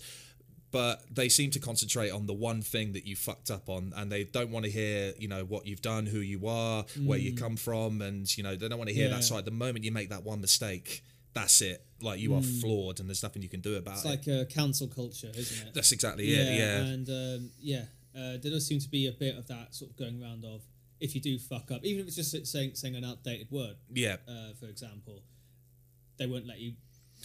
Yeah, No, no, no I, I, you know, I'm broad stroking here. yeah, yeah, yeah. obviously I'm broad I know what you stroking. mean. Uh, it does sort of feel like there's not too much of a road to. Yeah, redemption. to, to yeah, ro- road. There's, there, yeah, it doesn't seem, seem to be like that. There's like no room for error. yeah, and it's true, a man. lot of compliance and I mean, there's, there's some that have just absolutely fucked up. Like they've said the N word on, like and it's like, dude, that's just a word Uh, that's been fucking around. You don't say that for fucking forever. Like, come on, like you know, just things like that. You know, obvious fucking things. But then, like, I was you- about to say in the seventies. yeah, dude, you don't, you know not to say that shit. Your parents didn't raise you properly. What the fuck's wrong with you? Yeah. Um, you know that that case I can't understand. Like, oh, it just came out. Like uh, that what that PewDiePie, the YouTuber, did that on a on don't a know- streaming service ages ago. I, d- I didn't know too much about that. So what happened with that? I think he was just on. Uh, he was doing like a Twitch stream or something like that, and he was getting all frustrated, and he, you know, blurted out the N word. I think the moment he said it, uh, looking at his eye, he knew exactly what, he, and he just. And then you could hear his mates online going like, "Oh, dude, did you actually just say that?" And um, it's yeah, uh, he's been called out on it, but I mean, he's recovered from it. I mean, he's like one of the he is the biggest YouTuber like on the platform. Um, uh, so I mean, I guess you can if you've got enough subscribers come back from it. That's the lesson, kids. If you're famous enough that like Michael Jackson, like you know, if you're famous enough, you can get away with it. Like, Yeah, sadly not say, putting words into anyone's mouth, but yeah, you know, it no, just it's it's crazy. It's crazy how people get away with these yeah. These things. Um, although I don't, I think that PewDiePie having a bit of a slip of the tongue and Michael Jackson. Are I mean, that's kind of different camps, they? for sure. Yeah, absolutely. Got, No. we, we've got to differentiate the, the crimes here. There's you a know? meaning Or, of comparison there, definitely. Yeah. Yeah. Um, but it does. yeah. It's a bit heavy-handed, isn't it? Sorry, Felix. Sorry, mate. oh dear. No, but cra- crazy times, and um, Yeah. Go on, man. It's, it's supposed to be a music podcast. Like, I know, yeah, dude. Like, like, like I said, yeah, tangents, man. That's what it's all about. so you were mentioning before about um, you were originally into the metal metal scene. Actually, um, ska was my first love um, with music. So um, that '90s, that uh, third wave ska, um, you know, uh, so Suicide Machines, Real Big Fish, Save Ferris, you know, uh, all those like '90s Amer- California, no doubt, um, esque bands. Uh, that was my love from when I was a kid. When I first picked up a bass guitar, that's what I wanted to do. Um, turns out nobody loves ska anymore. There's there was a couple of good Salisbury had a great scene for it, and Oh, I, I nice. loved it. Um, I was in um, a metal band, uh, a Paramore S band. I've been in so many fucking bands, dude. Yeah. Honestly, uh, classic rock wa- was my first love. Before that, before I learned how to play music, um, and it's all kind of incorporated into one yeah, gorgeous genre bre- uh, breaking bands that is Fonzy and Company now. Mm. Um, no two tracks have ever been the same. I mean, I'm not going to suddenly write a ska album for the band or anything like that. You're going to blend it in quite nicely. You Yeah. can't just set. But I think Jean, uh, you know, genres need to be bent now. I think you know you got those uh, metal heads now or like metal bands. You know, it's five fucking beardy dudes in black t-shirts, and you're like, you cannot differentiate. Uh, you know, unless you hear the album. Like, who's that band? Oh, that's Attila. Who's that band? Oh, that's Stray from the Path. Or yeah, you know, they just ki- kind of blend. There's not really much of a uniqueness to me. Um, Metal. There's some decent like Architects, obviously huge, awesome. Uh, Raw Blood did uh, were pretty cool uh, at the time. I'm not sure if they're doing anything now. I think at the time they were fucking massive. Yeah, Um, those first two albums are. Yeah, uh, that was that was killer. good, Absolutely yeah. awesome. But um, um, as I, I hate I hate the band. Uh, Bring Me the Horizon. Oli Sykes said. Why did you go uh, when he, when he was asked why did you go pop? Why are you making pop albums now? And he said, "Look, dude, when was the last time you heard of a rock star? When was the last rock star you genuinely idolized?" I, I couldn't, apart from Dave Grohl, I couldn't really think of anyone. Yeah. Um, so the last like maybe from like the late noughties up to now, I can't really think of anyone new Yeah. anyway. Because I mean, it's, we had Anthony Kiedis, you know, Dexter Holland from uh, uh, Slash, g- going back to the eighties. Now those are guitar rock gods. Those are the Yeah. top tier, best of the best. Josh Homme? Josh Holmes, yep, absolutely. I'm more uh, Distillers fan myself. Yeah, Yeah, yeah, his yeah, wife. yeah, but, yeah, uh, yeah, yeah. I know, I know it's a t-shirt, man. Uh, but yeah, absolutely. Queens of Stone Age, um, Crooked Vultures, yeah, awesome. Um, but again, this is made up of people who were going around in the 90s, you know, making Yeah. super group like them, Crooked Vultures, Foo Fighters going from Nirvana, or back in the 90s. I can't think of anyone, again, maybe architects, who are on that level of commercialism for metal or Yeah. rock. Um, I think I remember you saying on the last episode, we have fucking swat, scouting for girls and all that shite. So, Mm, Yeah, like, yeah. That, that that's my that, yeah. In the late noughties, that was rock and roll getting castrated. Yeah, dude, it was though.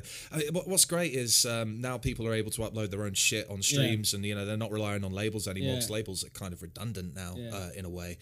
Um, it's great because we have more music to listen to, and some of the. I mean, I saw Red Hot Chili Peppers with my wife last year, and I was I've never been more disappointed in my life, Really? and I, I just think to see- Frusciante playing with him? uh, no, that was with um, Klinghoff. Uh, Klinghoffer, yeah, uh, and he's he was good, Yeah, man. really good I think he was player. awesome. I think obviously, like you know, it's hard to lose Frusciante at the time, but Yeah. he he was brilliant, man. I didn't Yeah. have a problem with the guy.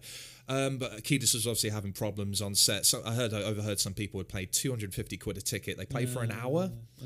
Um, he was clearly having some problems on stage. I just remember seeing a band before then uh, in Bristol who blew my fucking mind. I paid a fiver to see that. Yeah. And I just couldn't help but think like some of the bands are a little overrated now. They they let Mm. their fame get to their heads.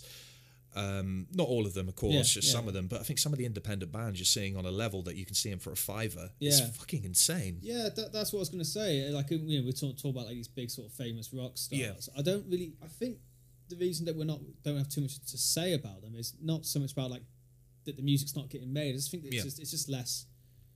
It, it, Yeah. it, it, it it's um, it's just hasn't got as wide a reach as possible. But Yeah. it, it's the same for a lot of different music, apart from like your super big pop and rap artists. Yeah, For rock music, there's so many like different like offshoots of it, yeah, and you can really pick and choose, and it's quite hard to have like a set culture around certain yeah.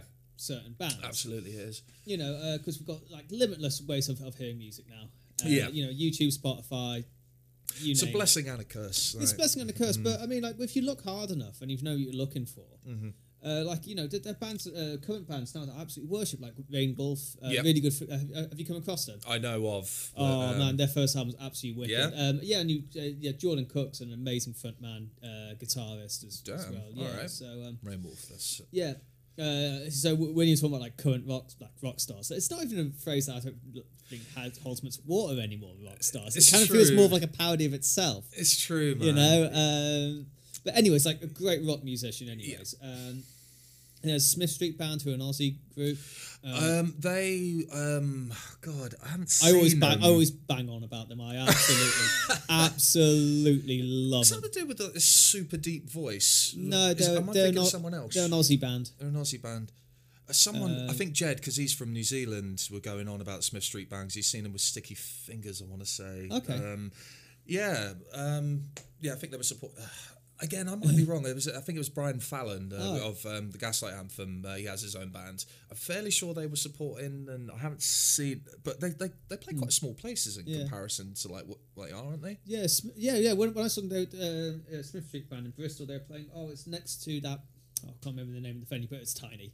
Oh It shit! was tiny. Uh, uh, yeah, but it was cool as hell. Uh, really good band. Um, It must be awesome to see a Yeah. band that you love on that intimate level. yeah, yeah. Oh my god, I think that's probably why I love them so much. If I saw them in like massive arenas or something like that, Yeah, I'd probably feel a little bit less connected. yeah. And it's just that sort of because the songwriting's really hard on sleeve. It's really nice to be up and close Mm. whilst they're doing it. I think that, sure. that, that's kind of like you lose a little bit of that when you get to the bigger Absolutely. uh, to, to the bigger venues. Um, and yeah, and then there's uh, Courtney Barnett as well.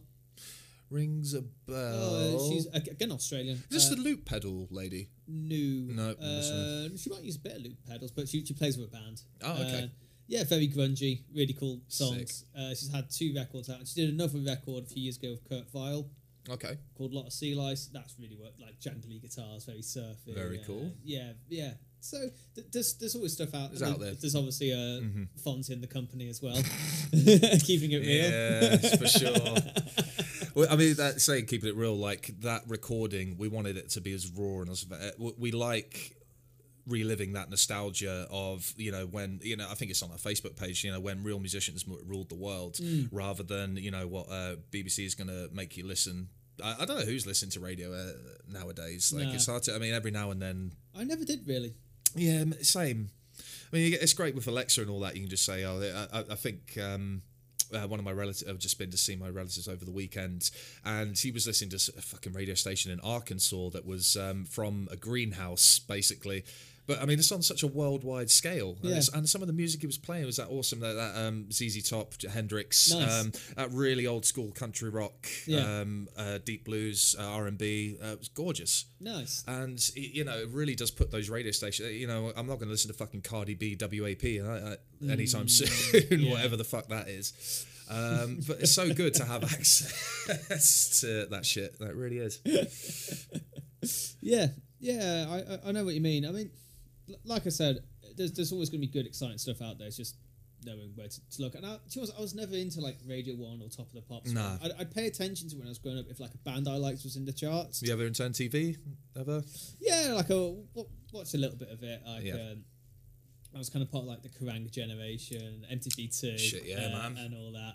Um, so yeah, no, so got kind of into. into Yeah. that. I mean that, that's how I discovered music. Really was watching um, the music video for uh, Red Chili Peppers "Can't Stop." Nice. That's okay. what kind of got me interested in playing playing guitar. Oh, that's cool, um, the video was quite a big part. Yeah, part absolutely. Um, yeah, so yeah, back in the day I was. I think I'm about the, uh, you're 29. Did you say? Yeah, yeah, I'm the same man. So yeah, Kerrang Scuzz and Yeah. uh, yeah, that was that was me. You know, fucking Yeah. texting like like how much was it? Like a 55p to send in a text for your music uh, for your request in a video. Oh my like, god, I never did that. You yeah, never- Well, you're, you're you're you're more hardcore than I Oh, am. dude, I spent my allowance in like a day.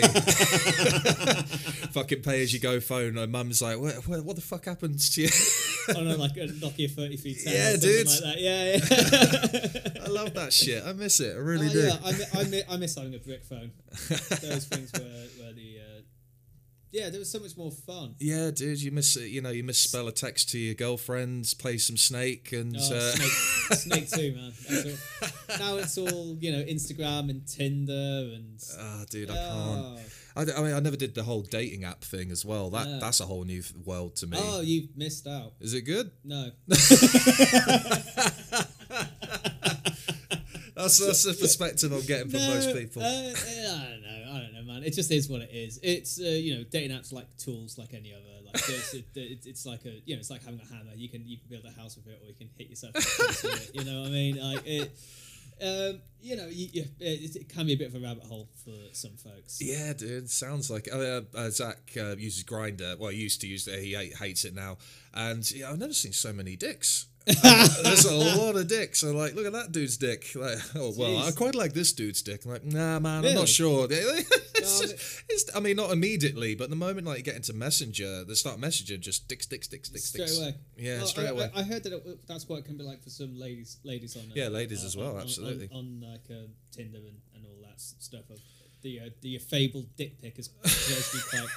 I feel so sorry that you have to fucking look at that shit. Yeah, like, that's no, nasty, I, I man. can, yeah, I, I, I can see why there's so many feminist punk bands about. Yeah, yeah. Like no. to, to be fair, I, yeah, okay, I, I, I get it a, li- a little would, bit. yeah. I, I can understand it. I would be fucking angry as well. Yeah, Hell. you can't just.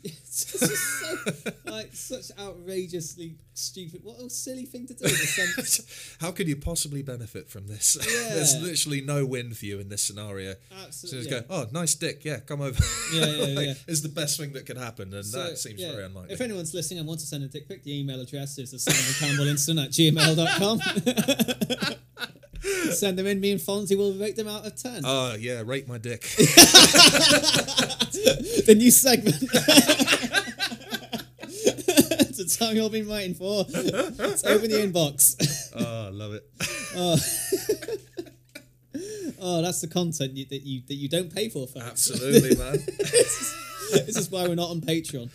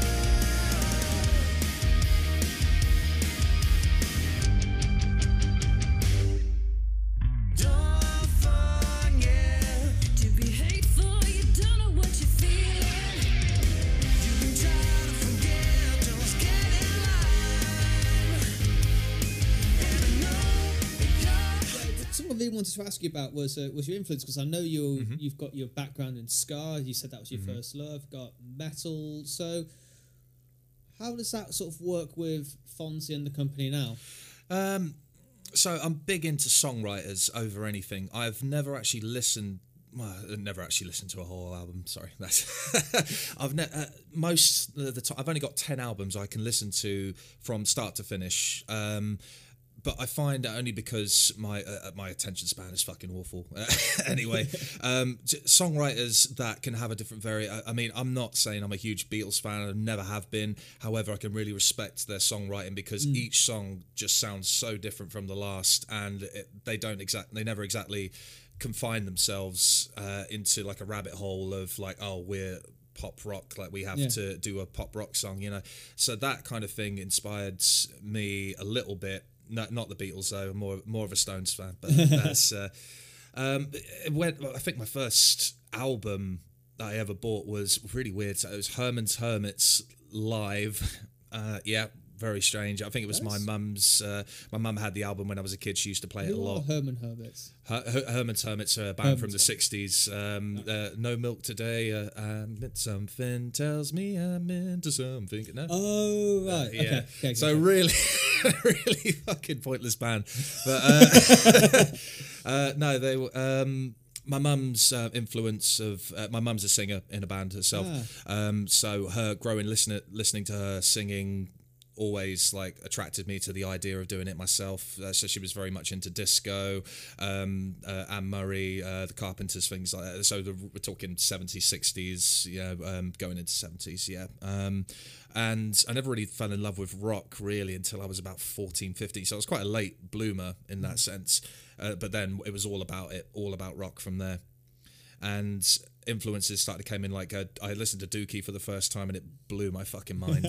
I listened to um, Pixies Surfer Rosa blew my fucking mind. I didn't know what to take of this because not a lot of kids were listening to that kind of thing in my school anyway. Uh, Mm. yeah, was all Pi- Pixies are quite a uh, quite hard one for, for, for the palate at times, aren't Yeah, they? Because sure. they really go off on one every now and again. But that's the same with same with the Beatles perspective, the Pixies perspective. You know, that each song is a little bit that you can go like really hard, super soft, very funk.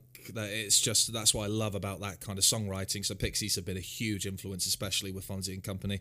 How you can go from song to song that that all sound totally different, but still have that quality of songwriting involved. Um, it's as you said, it's not for everyone. It's a very niche um, genre, I guess. But um, no, that's why I love it, man. Um, so there's a little bit of Green Day in there. We put a little bit of Ru- I've been listening to Rush a lot recently. Nice. So yeah, uh, especially with Neil Peart dying. Yeah, uh, yeah, yeah. recently. Like I just thought I'd put on the back catalogue, um, moving pictures, gorgeous album. I never quite got into Rush. Yeah, it's again my, like Pixies, just not for everyone. I Oh no, I, I, really like Pixies. All right. I really like Pixies. I, um, uh, yeah, but I tried. Is it the Doolittle record? Uh, Doolittle, yeah. yeah, that's got some amazing moments on it. But there'd just be one song every now and again. That will just throw I'd it to, off. I- I'd, I'd have to skip through it. I totally which get I it. hate doing on albums. Yeah. but it just goes a little bit mental, even even by my standards. I know, uh, but um, yeah, I could, you know, never say never. You know, so it, it could turn out that I get really into Rush after having said this. I would, uh, to be honest, Doolittle's a great album. Uh, weird, weirdly enough, um, Head Carrier by Pixies, so it was their not their latest one, Beneath the Eyrie, but the one before that. I would much rather listen to that than Doolittle. Um, Their songwriting is just it doesn't go too insane. It goes a little bit out of comfort zone, but not too much, where it's just a little bit hard to listen to. Yeah. Um, so yeah, it's a lot smoother songwriting, very gorgeous, but like very hard when it wants to be. Yeah, I'd definitely recommend that if you're gonna try Pixies uh, again. Yeah. Uh, Rush. Um, Geddy Lee's voice, uh, the singer's just it's a it's a weird one, and Yeah. Uh-huh. everyone loves Zeppelin, but Geddy Lee is a I don't, I don't really mind it. I've no, his vocals never really been a problem for me. yeah, just Uh, the music in general is a I little. know, but like it's, it's like it's, it's great. It's awesome, and it's so technical and really like vibrant. I just I've just never gotten into. I just don't dig dig on the songs that much for some reason. enough, man. but this is me talking now, and you might find me in two weeks, and I might have a Rush t-shirt. Yeah. you know. So who knows? Like the the, uh, the EP isn't exactly that technically sound. It's all very four four three four. I think there's a couple of like time signatures we Yeah, dick yeah. around with a little bit, but it's very it's straight. uh, it's more it's the so tone. real. It's like a six eight.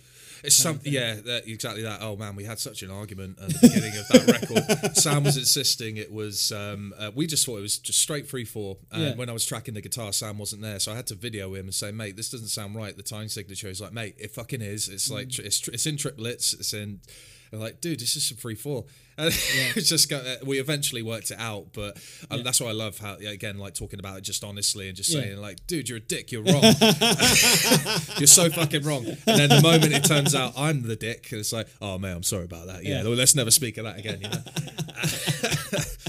Um, yeah, technically sound. It's just it's more the tonality. There's very simply written songs. There's nothing overly. Anyone can play them. They're not complicated. It's the Green Day bar chords. You know, four maybe five chords at the very most. Um, uh, there's a couple of really weird like chord progressions I put in there, but. To be honest, I like simplicity. I think simplicity done well can be better than any fucking prog um, Yeah. that you put in there. But yeah, a little rush. Yeah, um, we put a little bit of cranberries as well. Fleetwood Mac with the four five way harmonies Yeah, yeah, yeah. uh, going on. Um, Pixies obviously a big one. As I said, uh, the man, there's it doesn't. The genres never stop. We did, I know a lot of bands say like, "Oh yeah, man, we're all so different," and uh, they've all got the same fucking Dream Theater T-shirt on, you know. um, and you know, it comes from everywhere, man. Honestly, Uh, again, Jed from being from New Zealand, like he loves a lot of those uh, Australian bands, and I think they're really into their reggae out there as well um, that sort of psychedelic rock, that kind of thing. He brings like such a gorgeous bass tone to the whole thing, and he's just got such an understanding. And he scales, man, scales when it's right, not not doesn't overdo it, hits the root notes just when it's perfect. Uh, I love Jed as a bass player, like couldn't be happier with him. Uh, Olivia the singer, she fucking loves Lady Gaga, Paramore. Um, yeah, big on the uh, female vocals for sure. Yeah. Uh, Zach just listens to fucking like the most obscure bands I've ever heard. He'll just introduce me to um, Tame Impala's one he really likes. Um, again, Australian influence. I don't know where it all comes from. Yeah. Um, The Aussies Yeah. are kicking our asses at the minute. We need to yeah, step dude, I up, know. dude. Step up the game, man. Honestly, I'm, I'm listening to a lot of stuff from Japan at the moment Yeah. because uh, they're still like got punk and ska in the charts over there. I'm like that's fucking awesome. Yeah. Like, why, can't, why, why can't we do that? But yeah, trend, I guess. yeah. Well, I guess uh, got some interesting locations that we can travel to to do our shows. For sure. Well, we're supposed to be going to New Zealand next year, potentially. Um, but that's probably not going to happen. I mean, uh, yeah, with everything going on, that, Yeah. that seems extremely unlikely. I mean, we've got two shows coming up this year, and I'm very hesitant to see if they. I mean, there was a spike two days ago when it went up to like 3,000 people or something ridiculous. Yeah. Right? It's just like, it, you want to be optimistic, but you got to be realistic at the same time. Yeah, yeah. Yeah, it, it's tough. How, how have you been coping with not with not gigging? Uh, I haven't minded it. I've found I found outlooks. Um, I've spent more time with my wife than ever. So to be honest, music was a, a kind of a second priority for me. Even when writing the EP, it was just nice to just step back and go, "Shit, we haven't got a gig coming up. We can take our time." Um, you're always at home, so you've always got content to post online and things like that. Um, I didn't mind it too much. I still don't mind it that much now. Gigs are great. I love gigs. Don't get me wrong, but it was nice to kind of. I've been doing it for like 15, 15, 20 odd fucking years, and just having two or three months when you're not gigging, it's just Yeah. wow. Like it was. You don't. You never really know you needed that break until the break happens. You're like, shit, I really Yeah. needed this. Well, it's been Like- six months now. yeah, yeah, shit. Oh, we went to a gig um, last week in Bristol. Oh. Uh, that was um, outside in a beer garden. But you can just so see how easily COVID spreads because like there are covers bands, everyone's at their tables, about mm. 300 people outside, like all sitting at their table, you know, da da da da da da da, you know, all that shit. Uh, and uh, the last two or three songs, you know, they'll crank out fucking Eagles Hotel California and literally about eight people's worth of tables run to the front and they're all like slow dancing all like grinding against each other and you just shit this is how it happens Yeah, Like- yeah. Especially when booze gets thrown into the equation. yeah exactly man Yeah, yeah especially when booze, uh, people that get people get less less careful. yeah I'm, I'm super eager to get back out on the road again like 100% uh, this this time just to you know concentrate technically you know practice on it you know some, I used to be drunk all the time on stage and sometimes I would just uh, miss my miss my fingers um, sing out a key you know just constantly complain about the monitoring and when it was absolutely fine. I've been sober for two months now uh, so it's good. It was- thank you. But that, that that was just a thing you know um, coming back and just having that time at home just to you know work on work on your scales work on your fingering you know because i'm not a lead guitarist by any means. I love rhythm. I love keeping it tight. I love um, that's just me. I'm a songwriter not um, a fucking uh, eddie van halen. Like, uh, that's just it. Um, so in that perspective yeah really nice to uh, just sit back you know get get back to the basics and then build up from there. Yeah. Yeah, I think it's a nice way to level off as well. absolutely. because you know gigging it's not just the you know uh, pressure of playing on stage it's often like you know finding the venue parking up like if sure. you're um, having to do your own backline like you know do your own PA and everything yeah, yeah. everything like that uh, last show I did before one of the last shows I did before lockdown was uh, at Ashton Gate like a, Oh, nice. outside- like not in the not in the stadium but like, Ah. on, on like a truck outside it was before one I think it was before a Bristol Bears game Very cool. um, yeah, so we're just playing on a truck outside as the fans going in. But it was rain, it was Ah, bucketing sweet. it down with rain, and it was windy as well, so it was going like horizontal Very nice. onto all of our PA guitar pedals. So uh, we had to like run out and like get like some like uh, paper towels from like a hot dog stand and just like, wipe everything down before the gig. Yeah, so It's rock and roll as fuck, man. I yeah, so at, so the actual like playing part was actually the most relaxing part. so I'm not complaining for one second, but it's just like just a constant spikes of yeah, adrenaline and everything. yeah, Um, of course, man. No, As, I, I live as- for that. Yeah, as as useful as it is, it's still nice just to level off. Yeah, But it's been six months, and I'd quite like to get back to it. yeah. I know. I, I We'll see. We'll see. Yeah, definitely had the time to reflect and just yeah, ready to get on with it now for sure. Mm. As I'm sure a lot of bands are. No doubt. Especially with yeah, you've got this EP coming out. So what's the plans for its launch? Uh, so the launch is technically supposed to be at Louisiana, twentieth of November. We're good friends with Law, who uh, runs uh, the venue. She's been such a help with this band, with uh, photography, getting us shows, putting us. She's been an absolute godsend. Uh, love you, Law. Um, however, they don't know. Um, it's booked technically. Um, they're going to find out more in October. It depends how the spikes go. It depends if they the government introduce new laws. I think they're going to plan on trying to do it downstairs because I mean you're not going to get a fucking spaced out uh, socially distanced show in that bit upstairs. oh no, Uh, with with yeah. the uh, staircase. Yeah, well. exactly. Yeah. It's just going to be a clusterfuck. So, Yeah. I mean, downstairs, you got your tables there. There's a nice big space at the back. Um, we can do it that way. Um, it- but it's all depending what happens. Yeah, it's a shame.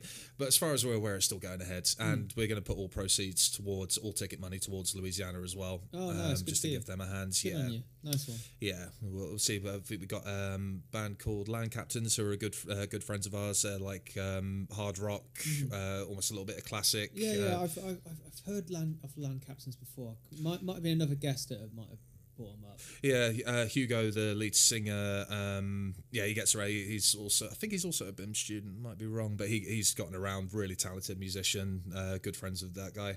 And a, a band called Head Noise, who are from um, Aberdare in Wales. They're the most. Ins- they're, they're so strange. they're so good and so strange. It's like synth synth punk, but like very like Kraftwerk Oh, meets uh, Sex Pistols. I can't explain it. They wear like fucking, you know, the tinfoil hats and the Cyclops glasses on stage. They're like, hello, we are, they, you know, Really? it's fucking nuts. Vocoders, man. Yeah, they're, Ah. they're, they're fucking brilliant. I love it. They're- Oh, man. Yeah, we got good friends with them uh, back when we played in the synthwave band, and we just uh, never lost touch. Like, Fonzy, keep me posted about this gig. Uh, Yeah, i- dude. If it goes ahead, I'd love to. Uh, I'll, I'll be there, man. oh man, the bells on. It'd be awesome to see you there, bro. Yeah, likewise. yeah, yeah, no, no, for sure. I, I, I'd love to be there. So uh, keep me posted. I'm excited about that prospect. Yeah, So yeah, we'll see. hopefully, hopefully the numbers stay low enough for it to Yeah. for it to happen. So uh, yeah, hey folks, just uh, plenty of vitamin C, vitamin D, exercise. Don't booze it up too heavy, That's it. That's exactly it. uh, and uh, and it can happen. Uh, but do you have anything else uh, in, in the pipeline uh, for, for that launch, or is it? Mm, nothing new. Like um, you guys won't have heard this EP beforehand. So we're just going to play the entire first EP and the entire uh, second EP, and then yeah, so it's a good forty-five to an hour and fifteen minutes worth of material that you may or may not have heard. We're not a massive band. Um, we understand that a lot of people may not have heard, but I mean, with the PR going out that just went out this week, there's a lot of people who didn't realize we had this first EP out already. It's been sitting there for a year, and it was ju- I was just in a rush to get content out straight away so we could start planning gigs and Yeah. start getting it. So there was no PR behind that first EP at all. I just wanted content, bang, get out there. A couple Mm. Yeah. of people reviewed it, um, few radio stations, but over the, the last year, we're finding people uh, have just been discovering it like by accident, like for, for no effort of my own. which is awesome. Yeah. Uh, so just a nice old, good old fashioned fucking rock show. I think we all need it. Nothing, no frills, no no no games, just straight up free bands. You know, nice and to the point, as, like it used to be. Oh man, I'm excited for that. I'm excited for that, bro. It was supposed to be playing Halloween as well uh, in High Wycombe. Really? Yeah. What- Well, don't what's, what- what's the likelihood of that going ahead? I don't know. It's a of, I'd be curious to see how they're going to do it. It's a big-ish place. I think you got about maybe a 200 cap there uh, potentially. It's just a nice raised stage, but I'd be curious to see. Last time we went there, it was just pissheads got in a fight with uh, drummer. Uh, not exactly a fight, but uh, with um, Sam, our drummer. The previous band that was supporting us uh, were like a pop punk band, and there was this guy trying to start a pit. Uh, was like six people in the fucking crowd. You know that one guy that's crowd killing, like going to the edge and like just banging into people for the. You know, there's obviously like six, seven people there, just like watching this guy, Yeah. just trying to start something, and you're thinking, dude, that if that guy's at the gig, like he's gonna ruin it for everyone. Yeah, there's always one, unfortunately. oh, that reminds me of reading one of your older uh, interviews. So, uh, something about getting in, into a fight at a gig and then getting signed afterwards. Uh yeah, it was uh that was um with uh, my old band uh, Hey Casanova. So we um we signed with uh, yeah the label at the time. Um, then we went on tour with you and me at six. You know Wow. Um, that was long, long, long time ago. But um, it was it, we weren't actually signed after that gig. The one that we got in fight, we got signed at uh, played in uh, the King Tuts in Glasgow, maybe Edinburgh. Um, shortly after that, but um, in Portsmouth, uh, we played a gig. Um, and it was a Southampton Portsmouth game there. That, you know, oh, you live twenty miles away from me. I hate you. Ah, you know that Yeah, that, yeah. that fucking football Makes, rivalry. per- makes perfect sense. Yeah, of course it does. Yeah, uh, yeah. Football I never understood. But anyway, that um, some guy, to be fair to him, a bit of a fucking idiot for showing up to a gig in Portsmouth with a Southampton t-shirt on, especially after Portsmouth had just lost. Not wise. Yeah, uh, so it was a big gig. Um, yeah, it was a good few hundred people there, so like it was a big crowd. Uh, nobody had really ever heard of us. Uh, we loved to drink. We loved, uh, yeah, to do a little bit of substance on the side. You know, that was just how we rolled. You know, you know, want, want to be rock stars. You know. And um, we saw this guy about halfway through the set. This guy was getting pushed around proper, and he was like turning around saying like, "What the fuck? And "Oh, we're not doing anything, mate. We're not. We're not doing it." You know. Put, I stopped the song halfway through, and I said, "Look, motherfuckers, uh, either enjoy the show, leave that fucking guy alone, or fuck off," sort of thing. Yeah. And uh, uh, yeah, you got the usual like, "Woo, okay." Well, we've Yeah. signed a-" you know, I just didn't want a fucking fight kicking off. Um, Yeah. we we continued to play the set. And um, it, it, it didn't stop. This guy kept getting pushed around, and all of a sudden we get a bottle thrown at us on stage. Smashes our bass player like on his bass, Jesus. shatters. He throws his bass on the floor and fucking jumps into the crowd. Bearing in mind, two, three hundred, you can't move uh, with the crowd that's there. Fucking starts swimming over and it, just towards these guys that have been pushing the Southampton, uh, Southampton, and then I jumped in Yeah. in the background, and just this full on fucking fight broke out. Um, and uh, I got um, I got punched in the eye. He, uh, John, uh, the bass player at the time, got a bottle smashed on his head. Uh, this I, I don't know why they weren't doing out plastics. Maybe that was the gig that inf- influenced having plastics. Yeah. This was around 2007, 2008. I don't know. and um, uh, after they the bouncers kicked them out, we went back on stage. Um, however, like we had to have someone see us. Luckily, they had uh, the bar was trained in uh, CP the medical First aid. First aid, yeah, yeah, Yeah. So they just came up with a couple of plasters, just like did did his little gash and went back on stage and finished the show. But like the the crowd were not really moving. But after that, motherfucker, oh, they were Ah. moving. but like, I don't do that anymore. Fuck, I never do that shit anymore. You call out shit when it's appropriate, but like getting into fights, doing the whole jackass, dirty Sanchez shit, you know, just Yeah. like the you know, lads, lads, lads, that kind of shit. It's I'm I'm over it, dude. Yeah. Like, I'm There's- so There's only it. so many bottles you can take to the head. I you know, man. St- fucking stab bottled, man. It do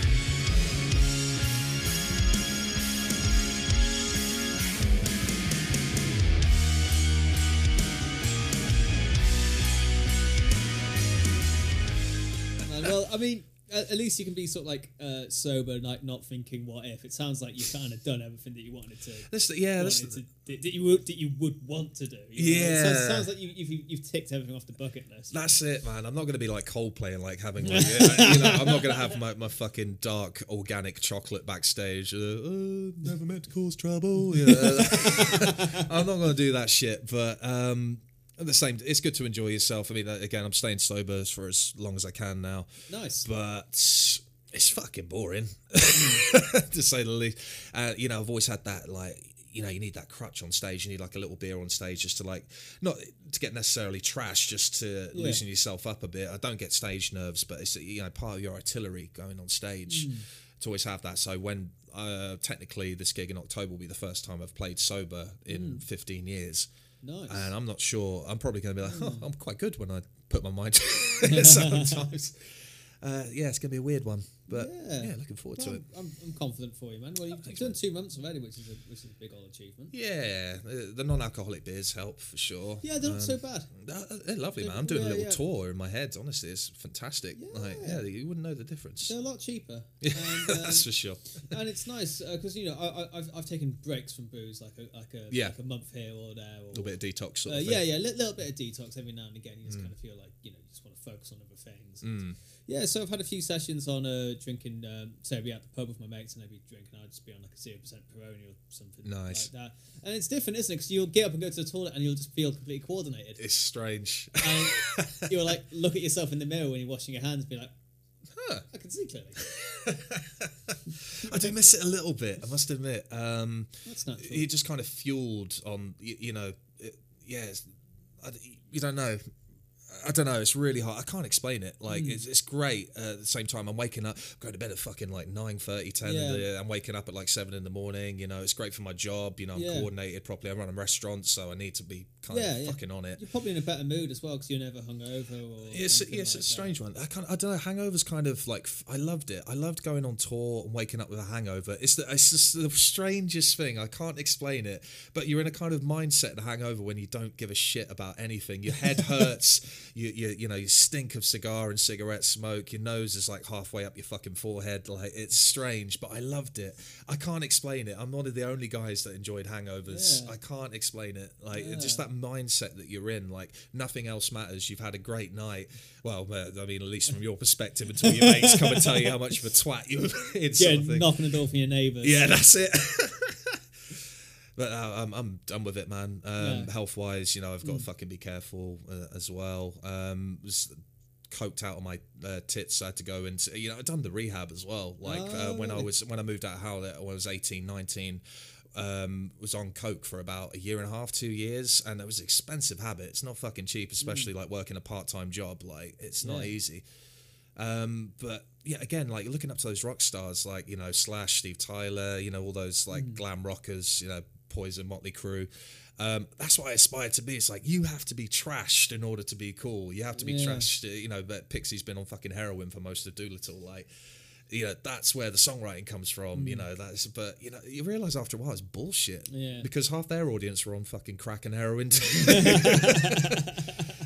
uh, yeah, it's clarity. Uh, it really is knowing that you don't have to be that way in order Yeah. to, you know, produce a good album or just to feel like someone. You know, Yeah. music does fuel that, and you forget that. You lose track of it after a while. Yeah, and a, lot of these bands, although they, they were really uh, wrecked in their early years, most of them Mm. clean up, right? Yeah, dude, absolutely. Yeah, uh, Axl Rose is still doing his thing. Yeah, he's Yeah. he's all right. Yeah.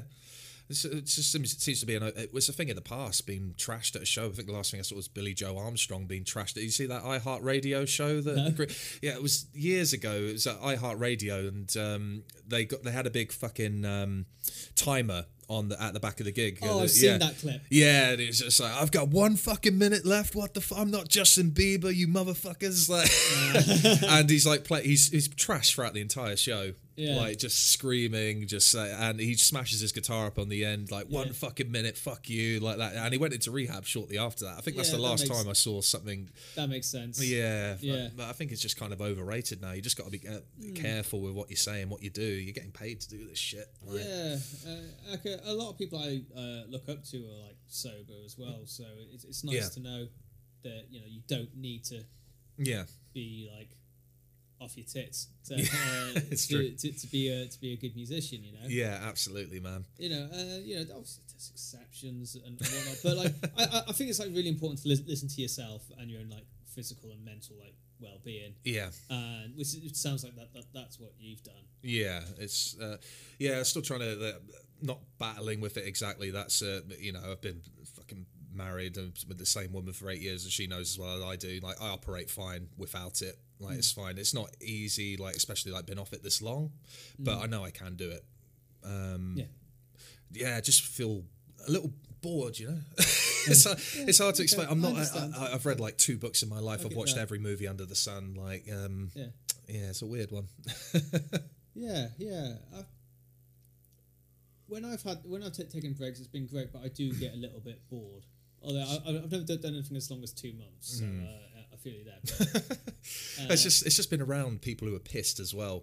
Like, because you never realize how full of shit they are until you're stone cold Yeah. sober and they're pissed as fart, like, you know, giving all their political spew Yeah. on you. And you're just like, Jesus Christ. Usually I'd be like, yeah, man, yeah, Yeah. I totally agree. Like, that. but Jesus Christ, you just realize, dude, you are full of shit. Yeah, yeah, yeah. No, I I've been there. Uh, I've been there. I think, I think that, that that's what inspired my most recent week off. Yeah. was, was just just spouting absolute nonsense, acting like it's put the world to rights. It's like, oh, for fuck's sake, I'm taking a break from this.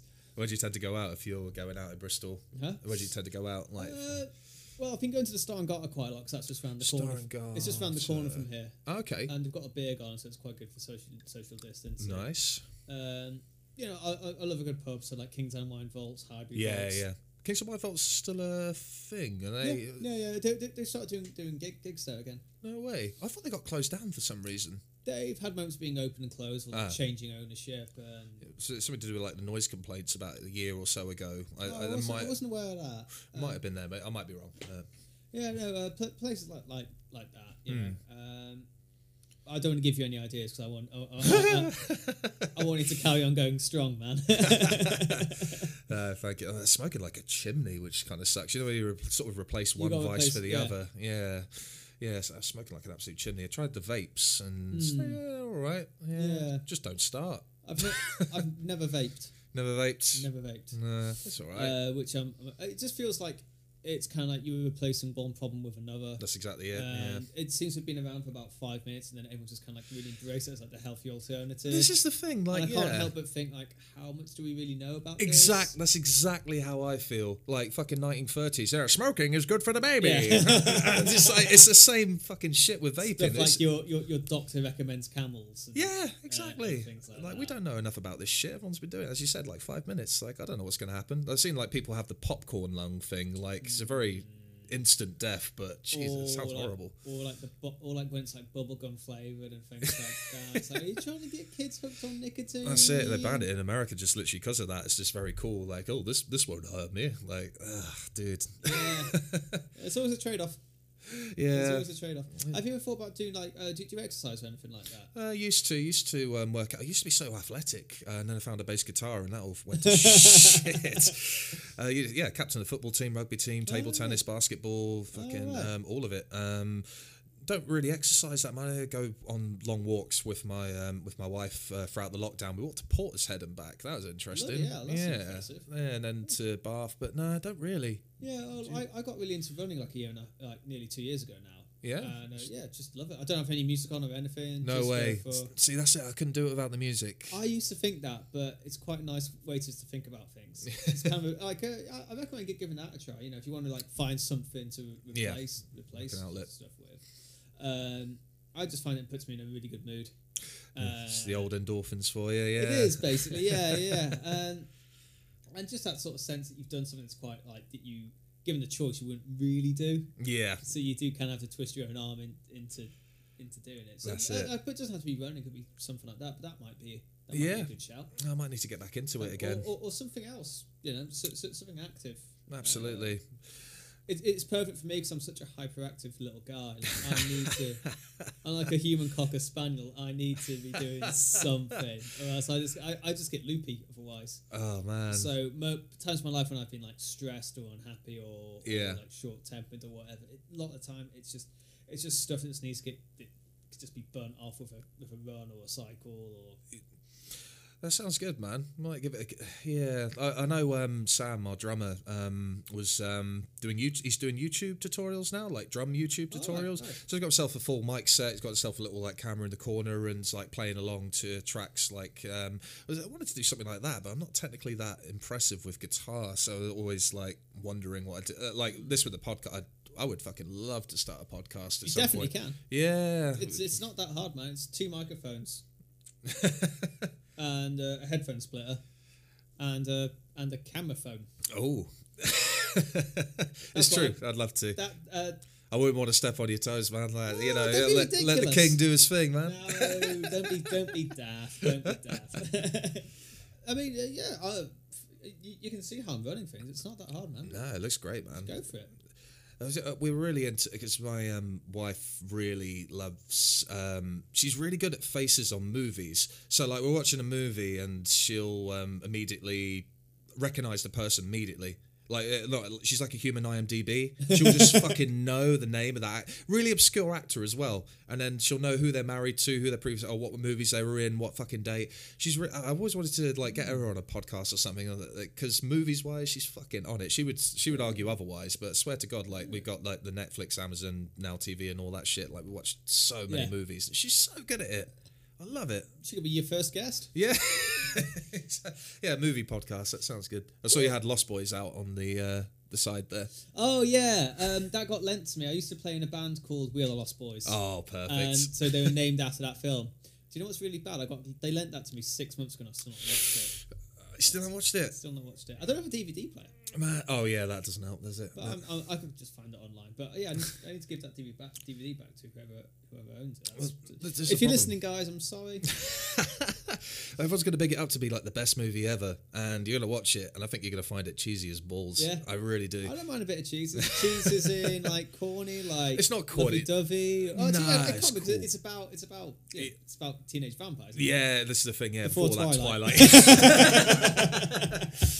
no, I fucking love it, man. It's it's just 80s written all over. It's one of the best Oh, 80s movies. It's, it's so cool. I yeah, I've I've been kind of getting into eighties films recently. Yeah. Um. I only saw the Terminators quite recently. Is that right? during Yeah, during lockdown?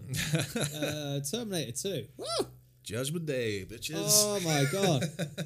Oh, Sarah Connor, what a woman. That's a woman I can get behind. Yeah, yeah.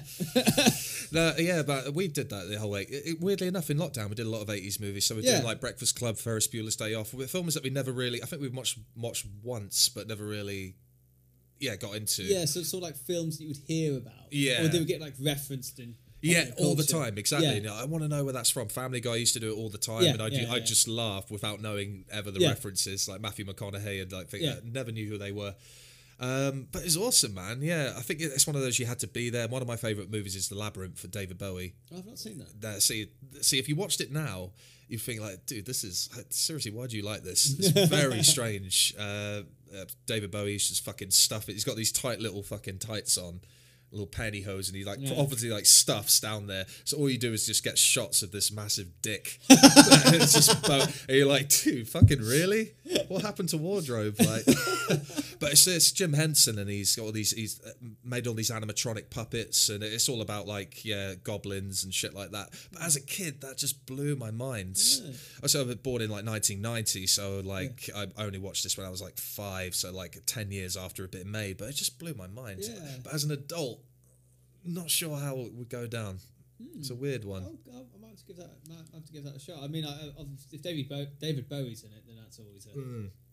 Oh yeah, he's he can't act for he can. Uh, act can't act. it's, it's just weird. man. If you hear honestly, there's, again, there's going to be some references that pop up, and you'll be like, Yeah. "Oh, I've heard that before," and something else. Like it's just one of those movies that are referenced all the time. It's, it's Ah. so good though.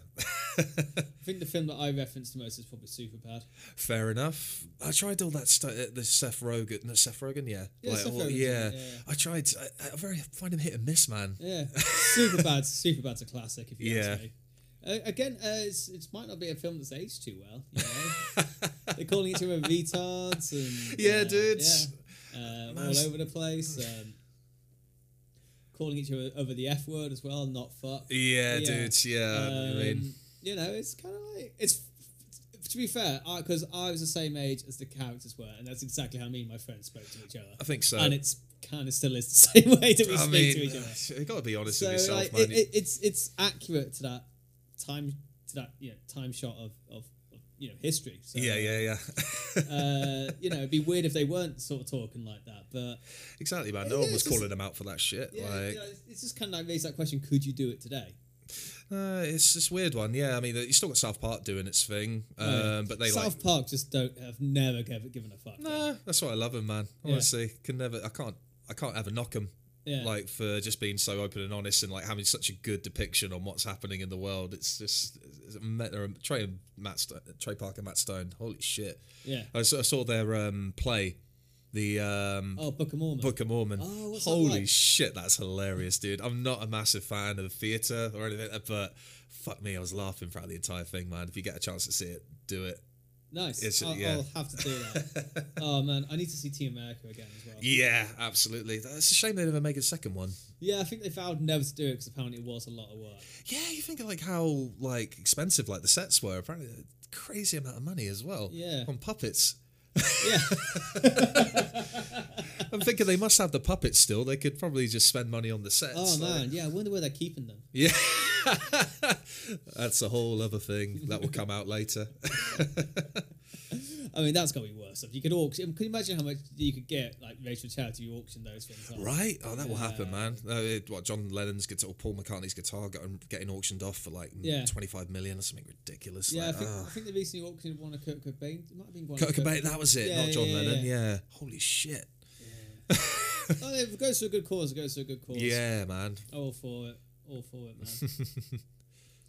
oh man. All right. Oh yeah. uh, So there's something uh, with one of your songs because you posted something recently on your uh, on your social media. Yeah. Going back to social media again. Nice. That's all right. About um about uh, sort of one that's behind the lyrics things on your song pieces. Yeah, yeah, yeah. Yeah. So I was just wondering if you could sort of walk me through that. Yeah. Um. Oh, sorry. This is going to be like a complete fucking downer. Not a massive. Uh, We don't Yeah. have to talk about it. No, it's a weird. No, it's it's fine. Um, it's um, it's a well, a family friend who was older. I was a boy. I won't go any further like to that. Um, but that was like an eye opener for me because that's going. The pieces is going from innocent.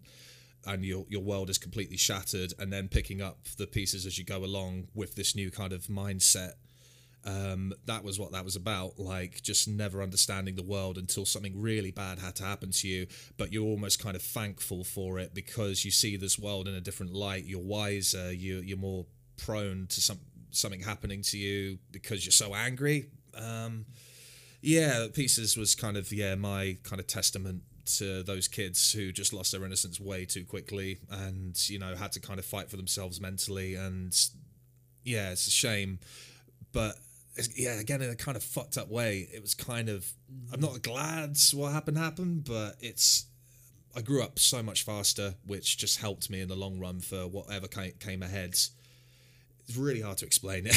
Okay. well, yeah, I'm, I'm not, I, um, I've, I've never been in that situation myself, so Hmm. I don't think there's any way I could ever hope to, no, no, to no. understand or have to, or, or no matter how well you explain it, it's still not never Yeah, yeah, no, never absolutely. gonna, gonna sink in. But I, I, I think for folk like yourself that have been through something like that, so Yeah. hearing something like that's going to be very, Yeah, it's uh, yeah. I, Helpful. I'm, I, I tried to keep it as open as possible. For for that one was very specific though. Yeah. Like, uh, usually, as I said to you earlier, like just keep the lyrics nice and open so anyone can relate. Mm-hmm. Anyone can you know adapt that to their problems.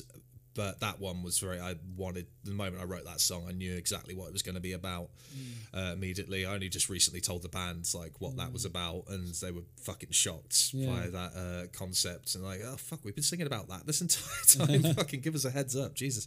Uh, yeah. that, that, that's often the best songs where it's not on the nose, and then you have to kind of look a little bit back. as you said, uh, just the black and white in between, not it's not addressing something directly, but it, telling it in your own poetic way.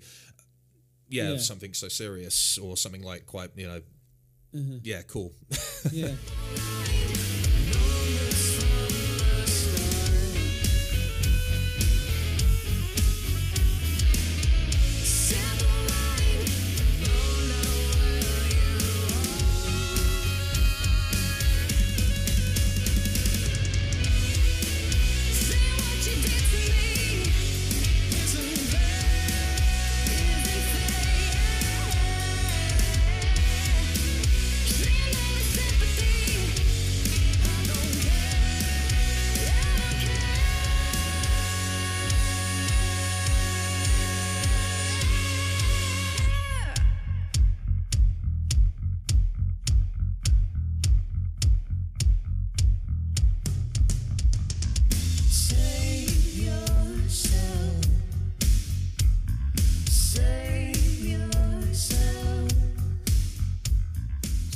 Were you always sort of planning to sort of like put some those experiences into a song, or was it something that just sort of happened organically? Never, man. I never really wear my heart on my sleeve. I like to keep the lyrics open and you know very abstract.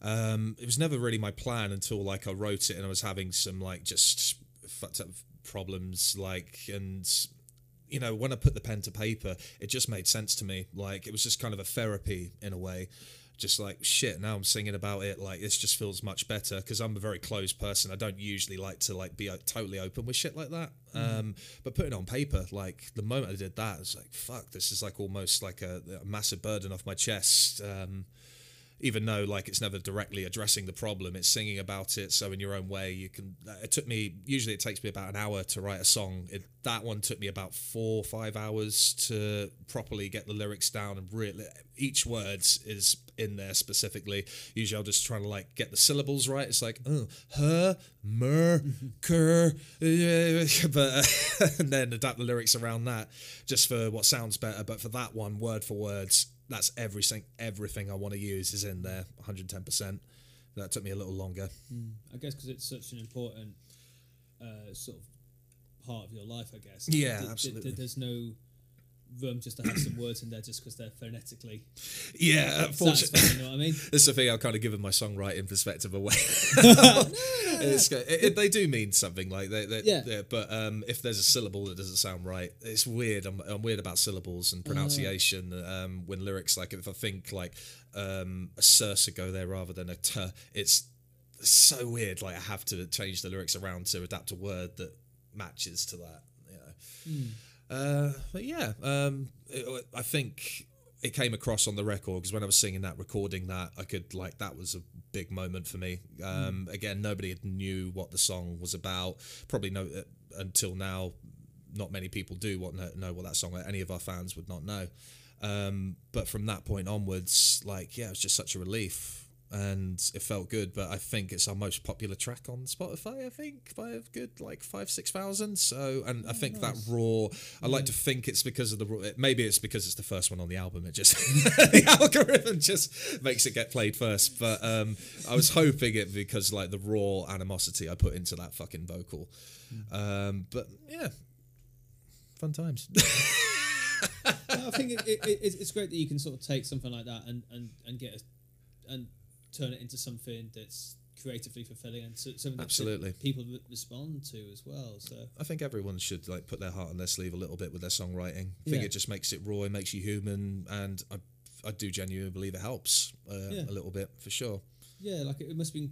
Is it quite like a therapeutic thing to like walk through something like that in a song? it- Absolutely. like, yeah. It's therapeutic because you have to kind of relive it uh, in a way, but you want that kind of moment uh, in order to just get that depth of what you were really feeling. That you you kind of have to pretend to be like thirteen year old you again, and just like depict what you were feeling at the time and like relive those moments, which is never nice. However. Makes for a fucking good song. Just it, it might. I mean, I'm not saying it. I'm not egotistical in any way. I say, yeah, it's the best album ever written. But um, it's uh, for me raw, coming from the heart. I think you can tell that in records. Um, yeah, definitely. So yeah, in a way, was very therapeutic. Yeah, hundred percent. Yeah, so like s- sometimes for like great music and great songs, you have to kind of go through stuff to Absolutely. to, I, I think you do. uh, to get that. So yeah, I'm just I'm just really um, really glad that you were able to take that and turn it into so, so, something that you're so genuinely No, proud of. And that, Cheers, you know, man. I appreciate that.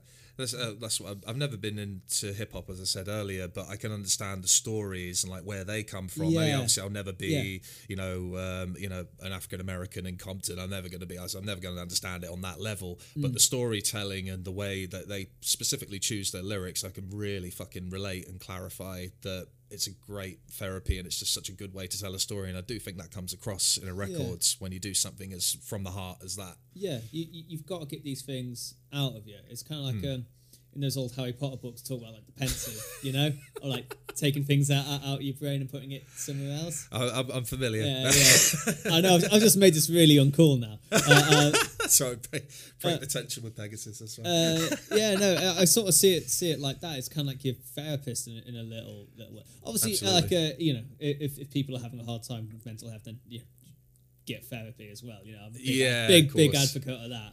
Um, but you know, uh, songwriting's a really can be a really nice thing to. Yeah, absolutely.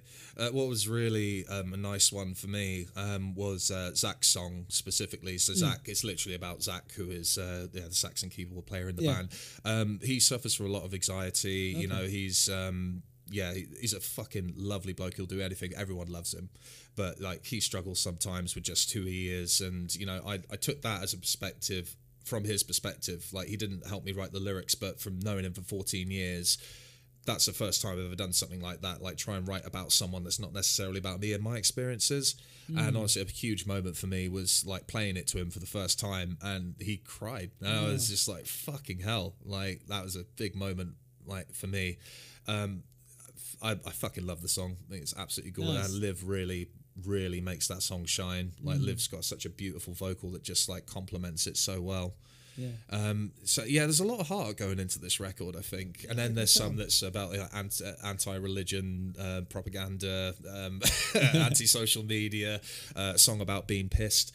Like, it's just uh, the, you know That's a nice nostalgic one for you now. exactly. You know. Uh, yeah. So yeah, bloody hell, this got deep quickly. yeah.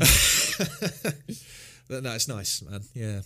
Nice. Well, yeah. Um, well, yeah. So speaking like uh, writing uh, about songs when you're about being drunk when now you're now you're not drinking anymore. Can you imagine like how like people like Joe Walsh would feel when he's playing Life in the Fast Lane, and he's been like sober for like 25 Yeah, years. in it. I was thinking That that. be so strange.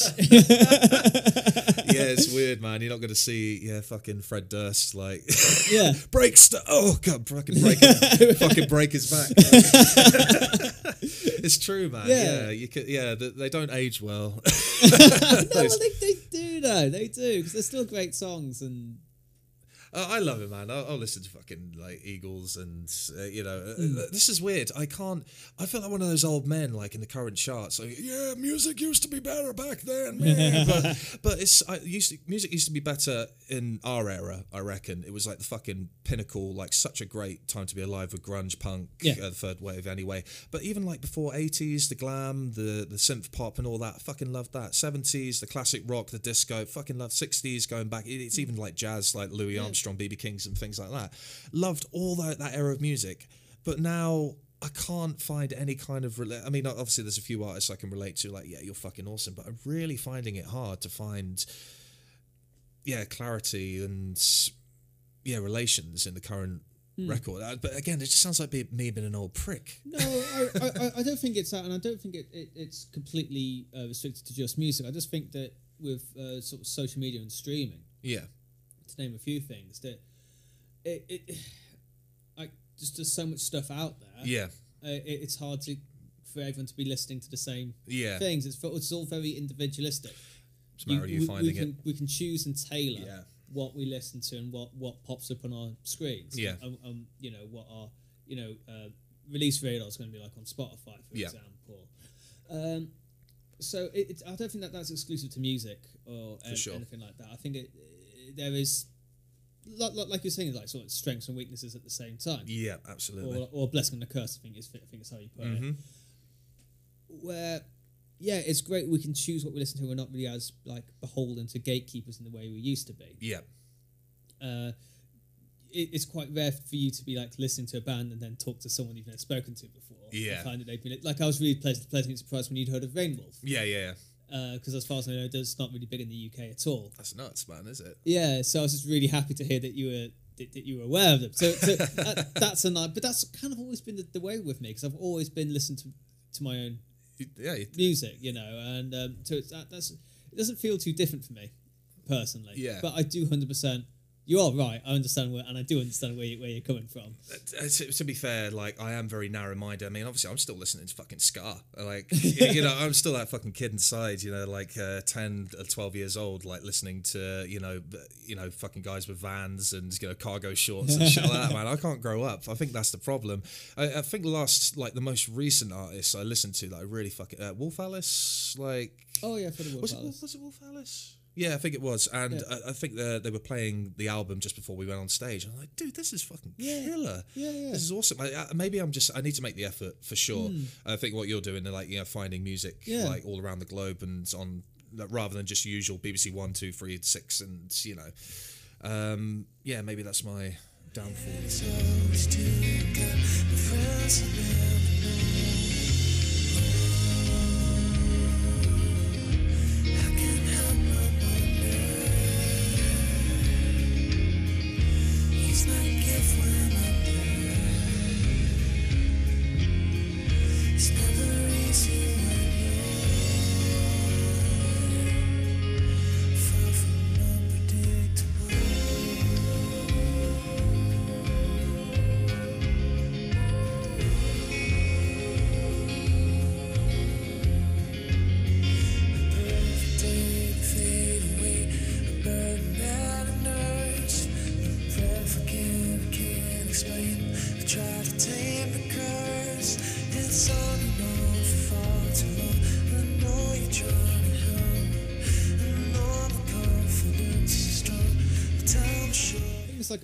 My life right now is talking to other music lovers and musicians. Hmm. So I kind of have it a bit easier because people can uh, either guest music or um, people that guests have, have recommended, and I'm pretty. I could stay within that for a while, to be honest. That's awesome, uh, man. But you know, I, I also uh, listen to stuff that I, you know, the still albums that I uh, listened to when I was growing up that I still listen. Like I always listen to Nevermind, always listen to Queens of the Stone Age. uh, Perfect. Zeppelin, Hendrix, yeah. uh, you know, you name it, like um, uh, Chili Peppers, you know, like Yeah. that stuff. I always can go back to, but I, yeah, I, uh, I think like a big part of it is don't be too afraid to like skip, skip ahead if you if you Yeah. don't quite gel with something. There's not there's not a thing wrong with that, and you've got to remember there is a lot of stuff out there. um, but you know, I I don't listen to as much music as I should, but who the hell does? Yeah, absolutely. and yeah, because we all got lives to lead as well, and uh, especially like if you're in the studio, like like we've both been in the studio recently, Yeah, you don't really want to be listening to music outside of it. I get that. You want to be focused. Do you find that? It's mm, it's just different for everyone in the band. I think they uh, they're- constantly looking up references. Uh, I find a few guys in the bands like say, oh yeah, I want it to sound like this, or I need this part to sound very similar to this. I know um, Sam was pulling up a lot of uh, Tool Okay, because he's a massive Tool fan. Um, I thought yeah. say he's a massive tool. That would've been rude. Yeah, Sam, fuck you. Uh, nah, he's an absolute beardy sweetheart. Love him. Uh, but yeah, he's pulling up. Yeah, there was like uh, we got a music video that we're shooting in Sheffield next uh, next week, and um, there's a lot of referencing gets pulled up for that. You know, for certain projects, like you have a sort of inkling, but it's obviously already be done. So you want to say, "Oh, I want a little bit of this." It's like a little recipe. I want a little bit of this, a little bit of this. You know, I want the toms to sound like this, the snare, the, uh, things like that. Um, I just kind of play and like hope it kind of works out, um, and then I'll like start to maybe go, mm, can you make it sound a bit more Green Day tone, like some get some more mid tones in there, th- things like that. Uh, yeah, but it's different for everyone, I, I guess. Yeah, I think like yeah, I, it- yeah, like uh, pulling up references and stuff's a really important part of recording because it's nice to have like a sound in your head. Yeah. And then, and then be like, oh, I want to sound like this, maybe like this bass tone on this Raw Blood song or something. Yeah, like that, yeah. For example, and then. But I, Are we talking I- about gen- like yeah, just yeah, ah, like, yeah, okay, yeah, right. yeah. Like uh, I, I was just sort of talking about like getting home from the studio and like putting. something Oh, on putting me- while- oh, no. whilst you're making dinner. No, So in that case, I'm there's no with you. I'm with you No 100%. way. Because I, I, I'm only, I'll, yeah. If I'm listening to someone else's stuff, I'll be doing it just just as a reference. Yeah. But um, yeah, just, just just for like listening pleasure, and if, if you're recording all day, yeah, like, no fucking way. Nah, and you got that click track like nah nah nah nah nah nah. Yeah, absolutely. Um, you know, I'll have a podcast and I'll watch some. Oh, yeah, I was binging Narcos again when I was in the studio. I've, I've gone through all all the first three seasons. I can't say I've tried it. Oh, I hear good things. It, it, it's really good, but it's really? Oh, it man, it's, like it- no, it's it's about the coca- uh, The first Yeah. three seasons about the cocaine cartels in Colombia. Yeah. So the first two seasons are on uh, Pablo Escobar, Oh, and sick. the third one is about the Cali cartel, who spoiler alert took over after Pablo Escobar. Nice. Okay. Well, I say spoiler alert. It's it's it's It it's, should be, It's yeah. it's it's history. it's it's documented history. You know. Um, uh, yeah. No. It's just really intense and that's super violent in places. I've got to give it a go, man. Me and my wife have just been watching the same fucking shows for about eight years. Yeah, Uh, uh, the, the- acting's phenomenal in it. Um, yeah, I'm going to get started on, on watching the Mexico one again, and then there's a new one. yeah, after there's a new one. Yeah, there's a new one, isn't Yeah, there? yeah, yeah, yeah, because they they changed they've changed over to Mexico in the last few years. Uh, right. Uh, yeah, so I, I watched the Mexican one, the first Mexican one when it came out a few years ago, and I'm going to rewatch that before watching the new seasons. Yeah, I've, I've gone completely nuts on it, but yeah, did, did, like uh, yeah, you're so involved in it. I, I got I, yeah, I got completely. Well, it's because I was in. I needed something to take my mind off being in the in the studio. yeah, Uh, so nothing like some cartels and yeah, so you know, it, it kind of put, put your pro- puts your problems and your worries into perspective. It's like, okay, right, so maybe your guitar tape wasn't as good as you wanted to, but yeah, this guy's getting. but this guy's getting murdered. So, so it's a good sense of perspective. I, I always find that uh, we're rotating the same shows. Like me and my wife have watched um, Thirty Rock about three times all the way through. Uh, that's just a comedy. It's just there's no real story to it, like at all. Watch Cougar Town again for like the fourth or fifth time. She's watched Breaking Bad. I've never watched Breaking Bad. Yeah, I did. I wish I didn't know. Why? Why? It's, it's just so much of it. It's a so much. A lot of of filler. A lot of filler. I mean, there, there's some cool moments in it. Don't get me wrong, but yeah. But that's it. like, I keep hearing that exactly that. It's like it's just Wasn't- don't bother. it's just too much to get. I don't. I don't feel like I got like enough like value for my investment at time. Really? Yeah, there used to be some episodes where nothing would happen. So I was trying to start The Sopranos, and I'm like, no, because you know really, how it I really, ends. I really, I don't know how it ends actually. Ah, Well, I mean, like so, someone's going to message me now and say, "Oh yeah, yeah," but uh, uh, no, I, I, I wouldn't mind getting into that actually. I tried, but uh, there's this kind of, as you say, you don't get enough of your investment. I know how The Sopranos ends because it's referenced so many times in like cartoons and TV Oh, shows, right. and you're just like, I know what's going to happen if I Uh-huh. get too invested in this. The last episode's going to come up. I'm going to be like, fuck. Uh, yeah.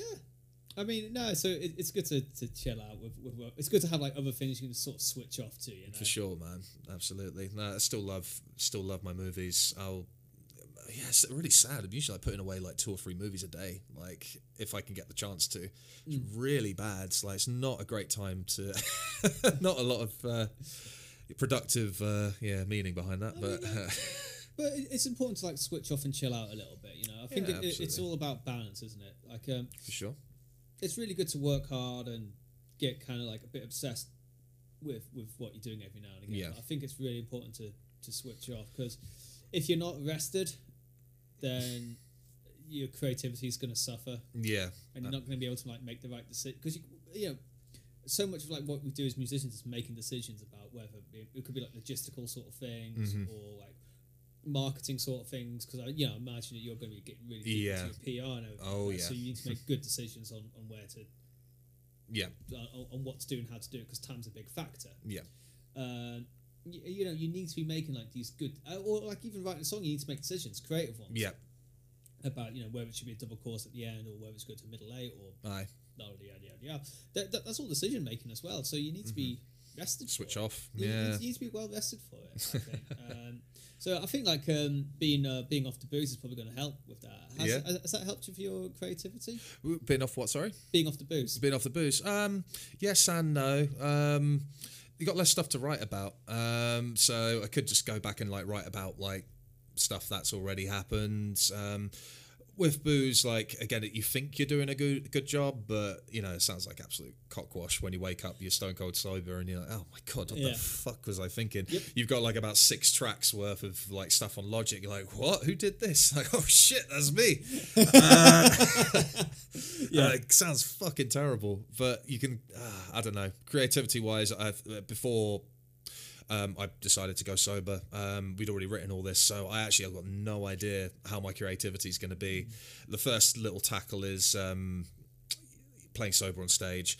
I think um, I I think I know what's going to happen. I'm I'm going to hear it. I'm going to be a, a lot tighter than I've ever done ever have been before, and I'm going to be like, shit. I'm so glad I did this. I'm really hoping so. Or part of me is just going to crack and like yeah, get a bottle of Jack and fucking crank half of it down. Oh, Who I'm knows? sure that won't happen. Yeah, but uh, no, it kind of works. It help it, creative juices. They say like it does Yeah. help it a little bit. You know, it's good to have a beer with your mates, not, not even to, like just to get trash, just as a social thing. Yeah. you know, you're writing in a circle and like, oh yeah, that bit would sound good. Yeah, go up to that uh, D sharp. Like, yeah, it's, nice. It's, it's kind of the social aspect side of thing when writing Yeah. for me.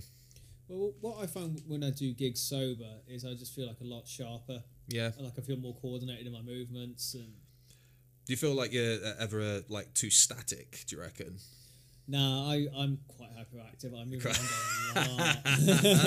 oh, dude, I got to see. I love a band that moves. Yeah, man. yeah, no, I, I, I love j- jumping off the stage, jumping on tables. Yes. playing- Yeah, no, I'm proper Oh, little. shit Proper little.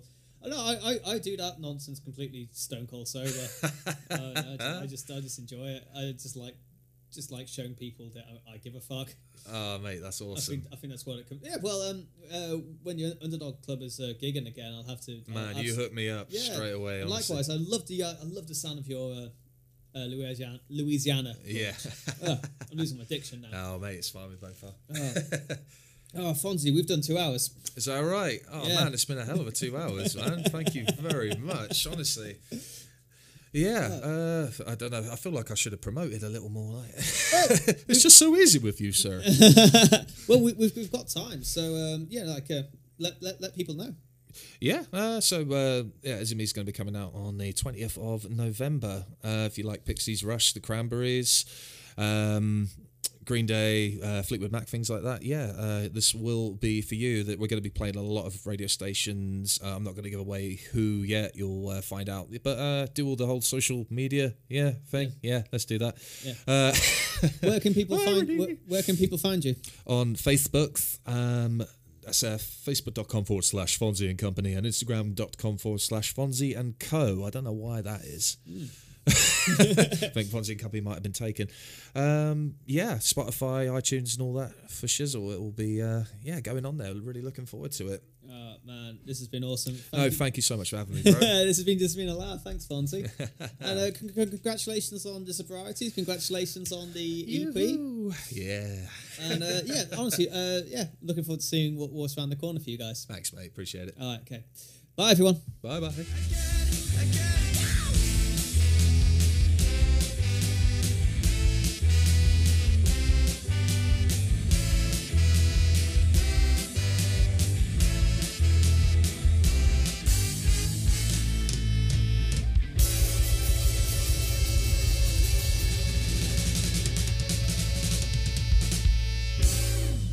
Hey folks, thank you so much for tuning in and thank you for listening to the show. Hope you enjoyed listening to it as much as I enjoyed making it.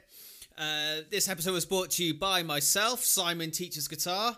Uh, so I've been giving guitar lessons either via video chat or the occasional lesson uh, in person if we can do social distancing. Uh, find me at www.simonteachesguitar.com or check me out on Facebook or Instagram at simonteachesguitar.com. Message me through there, or you can email me with simonteachesguitar90 at gmail.com. Simon Teaches Guitar number nine, number zero at gmail.com, or check out my website www.simonteachesguitar.com.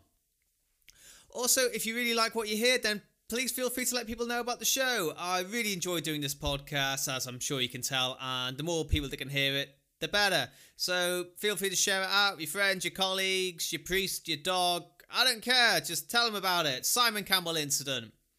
Furthermore, if you fancy coming on the show, I'd be really delighted to hear from you. So, as you probably know, uh, these interviews have mainly or nearly exclusively been all musicians so far, but happy to branch out. Uh, you know, comedians, actors, poets.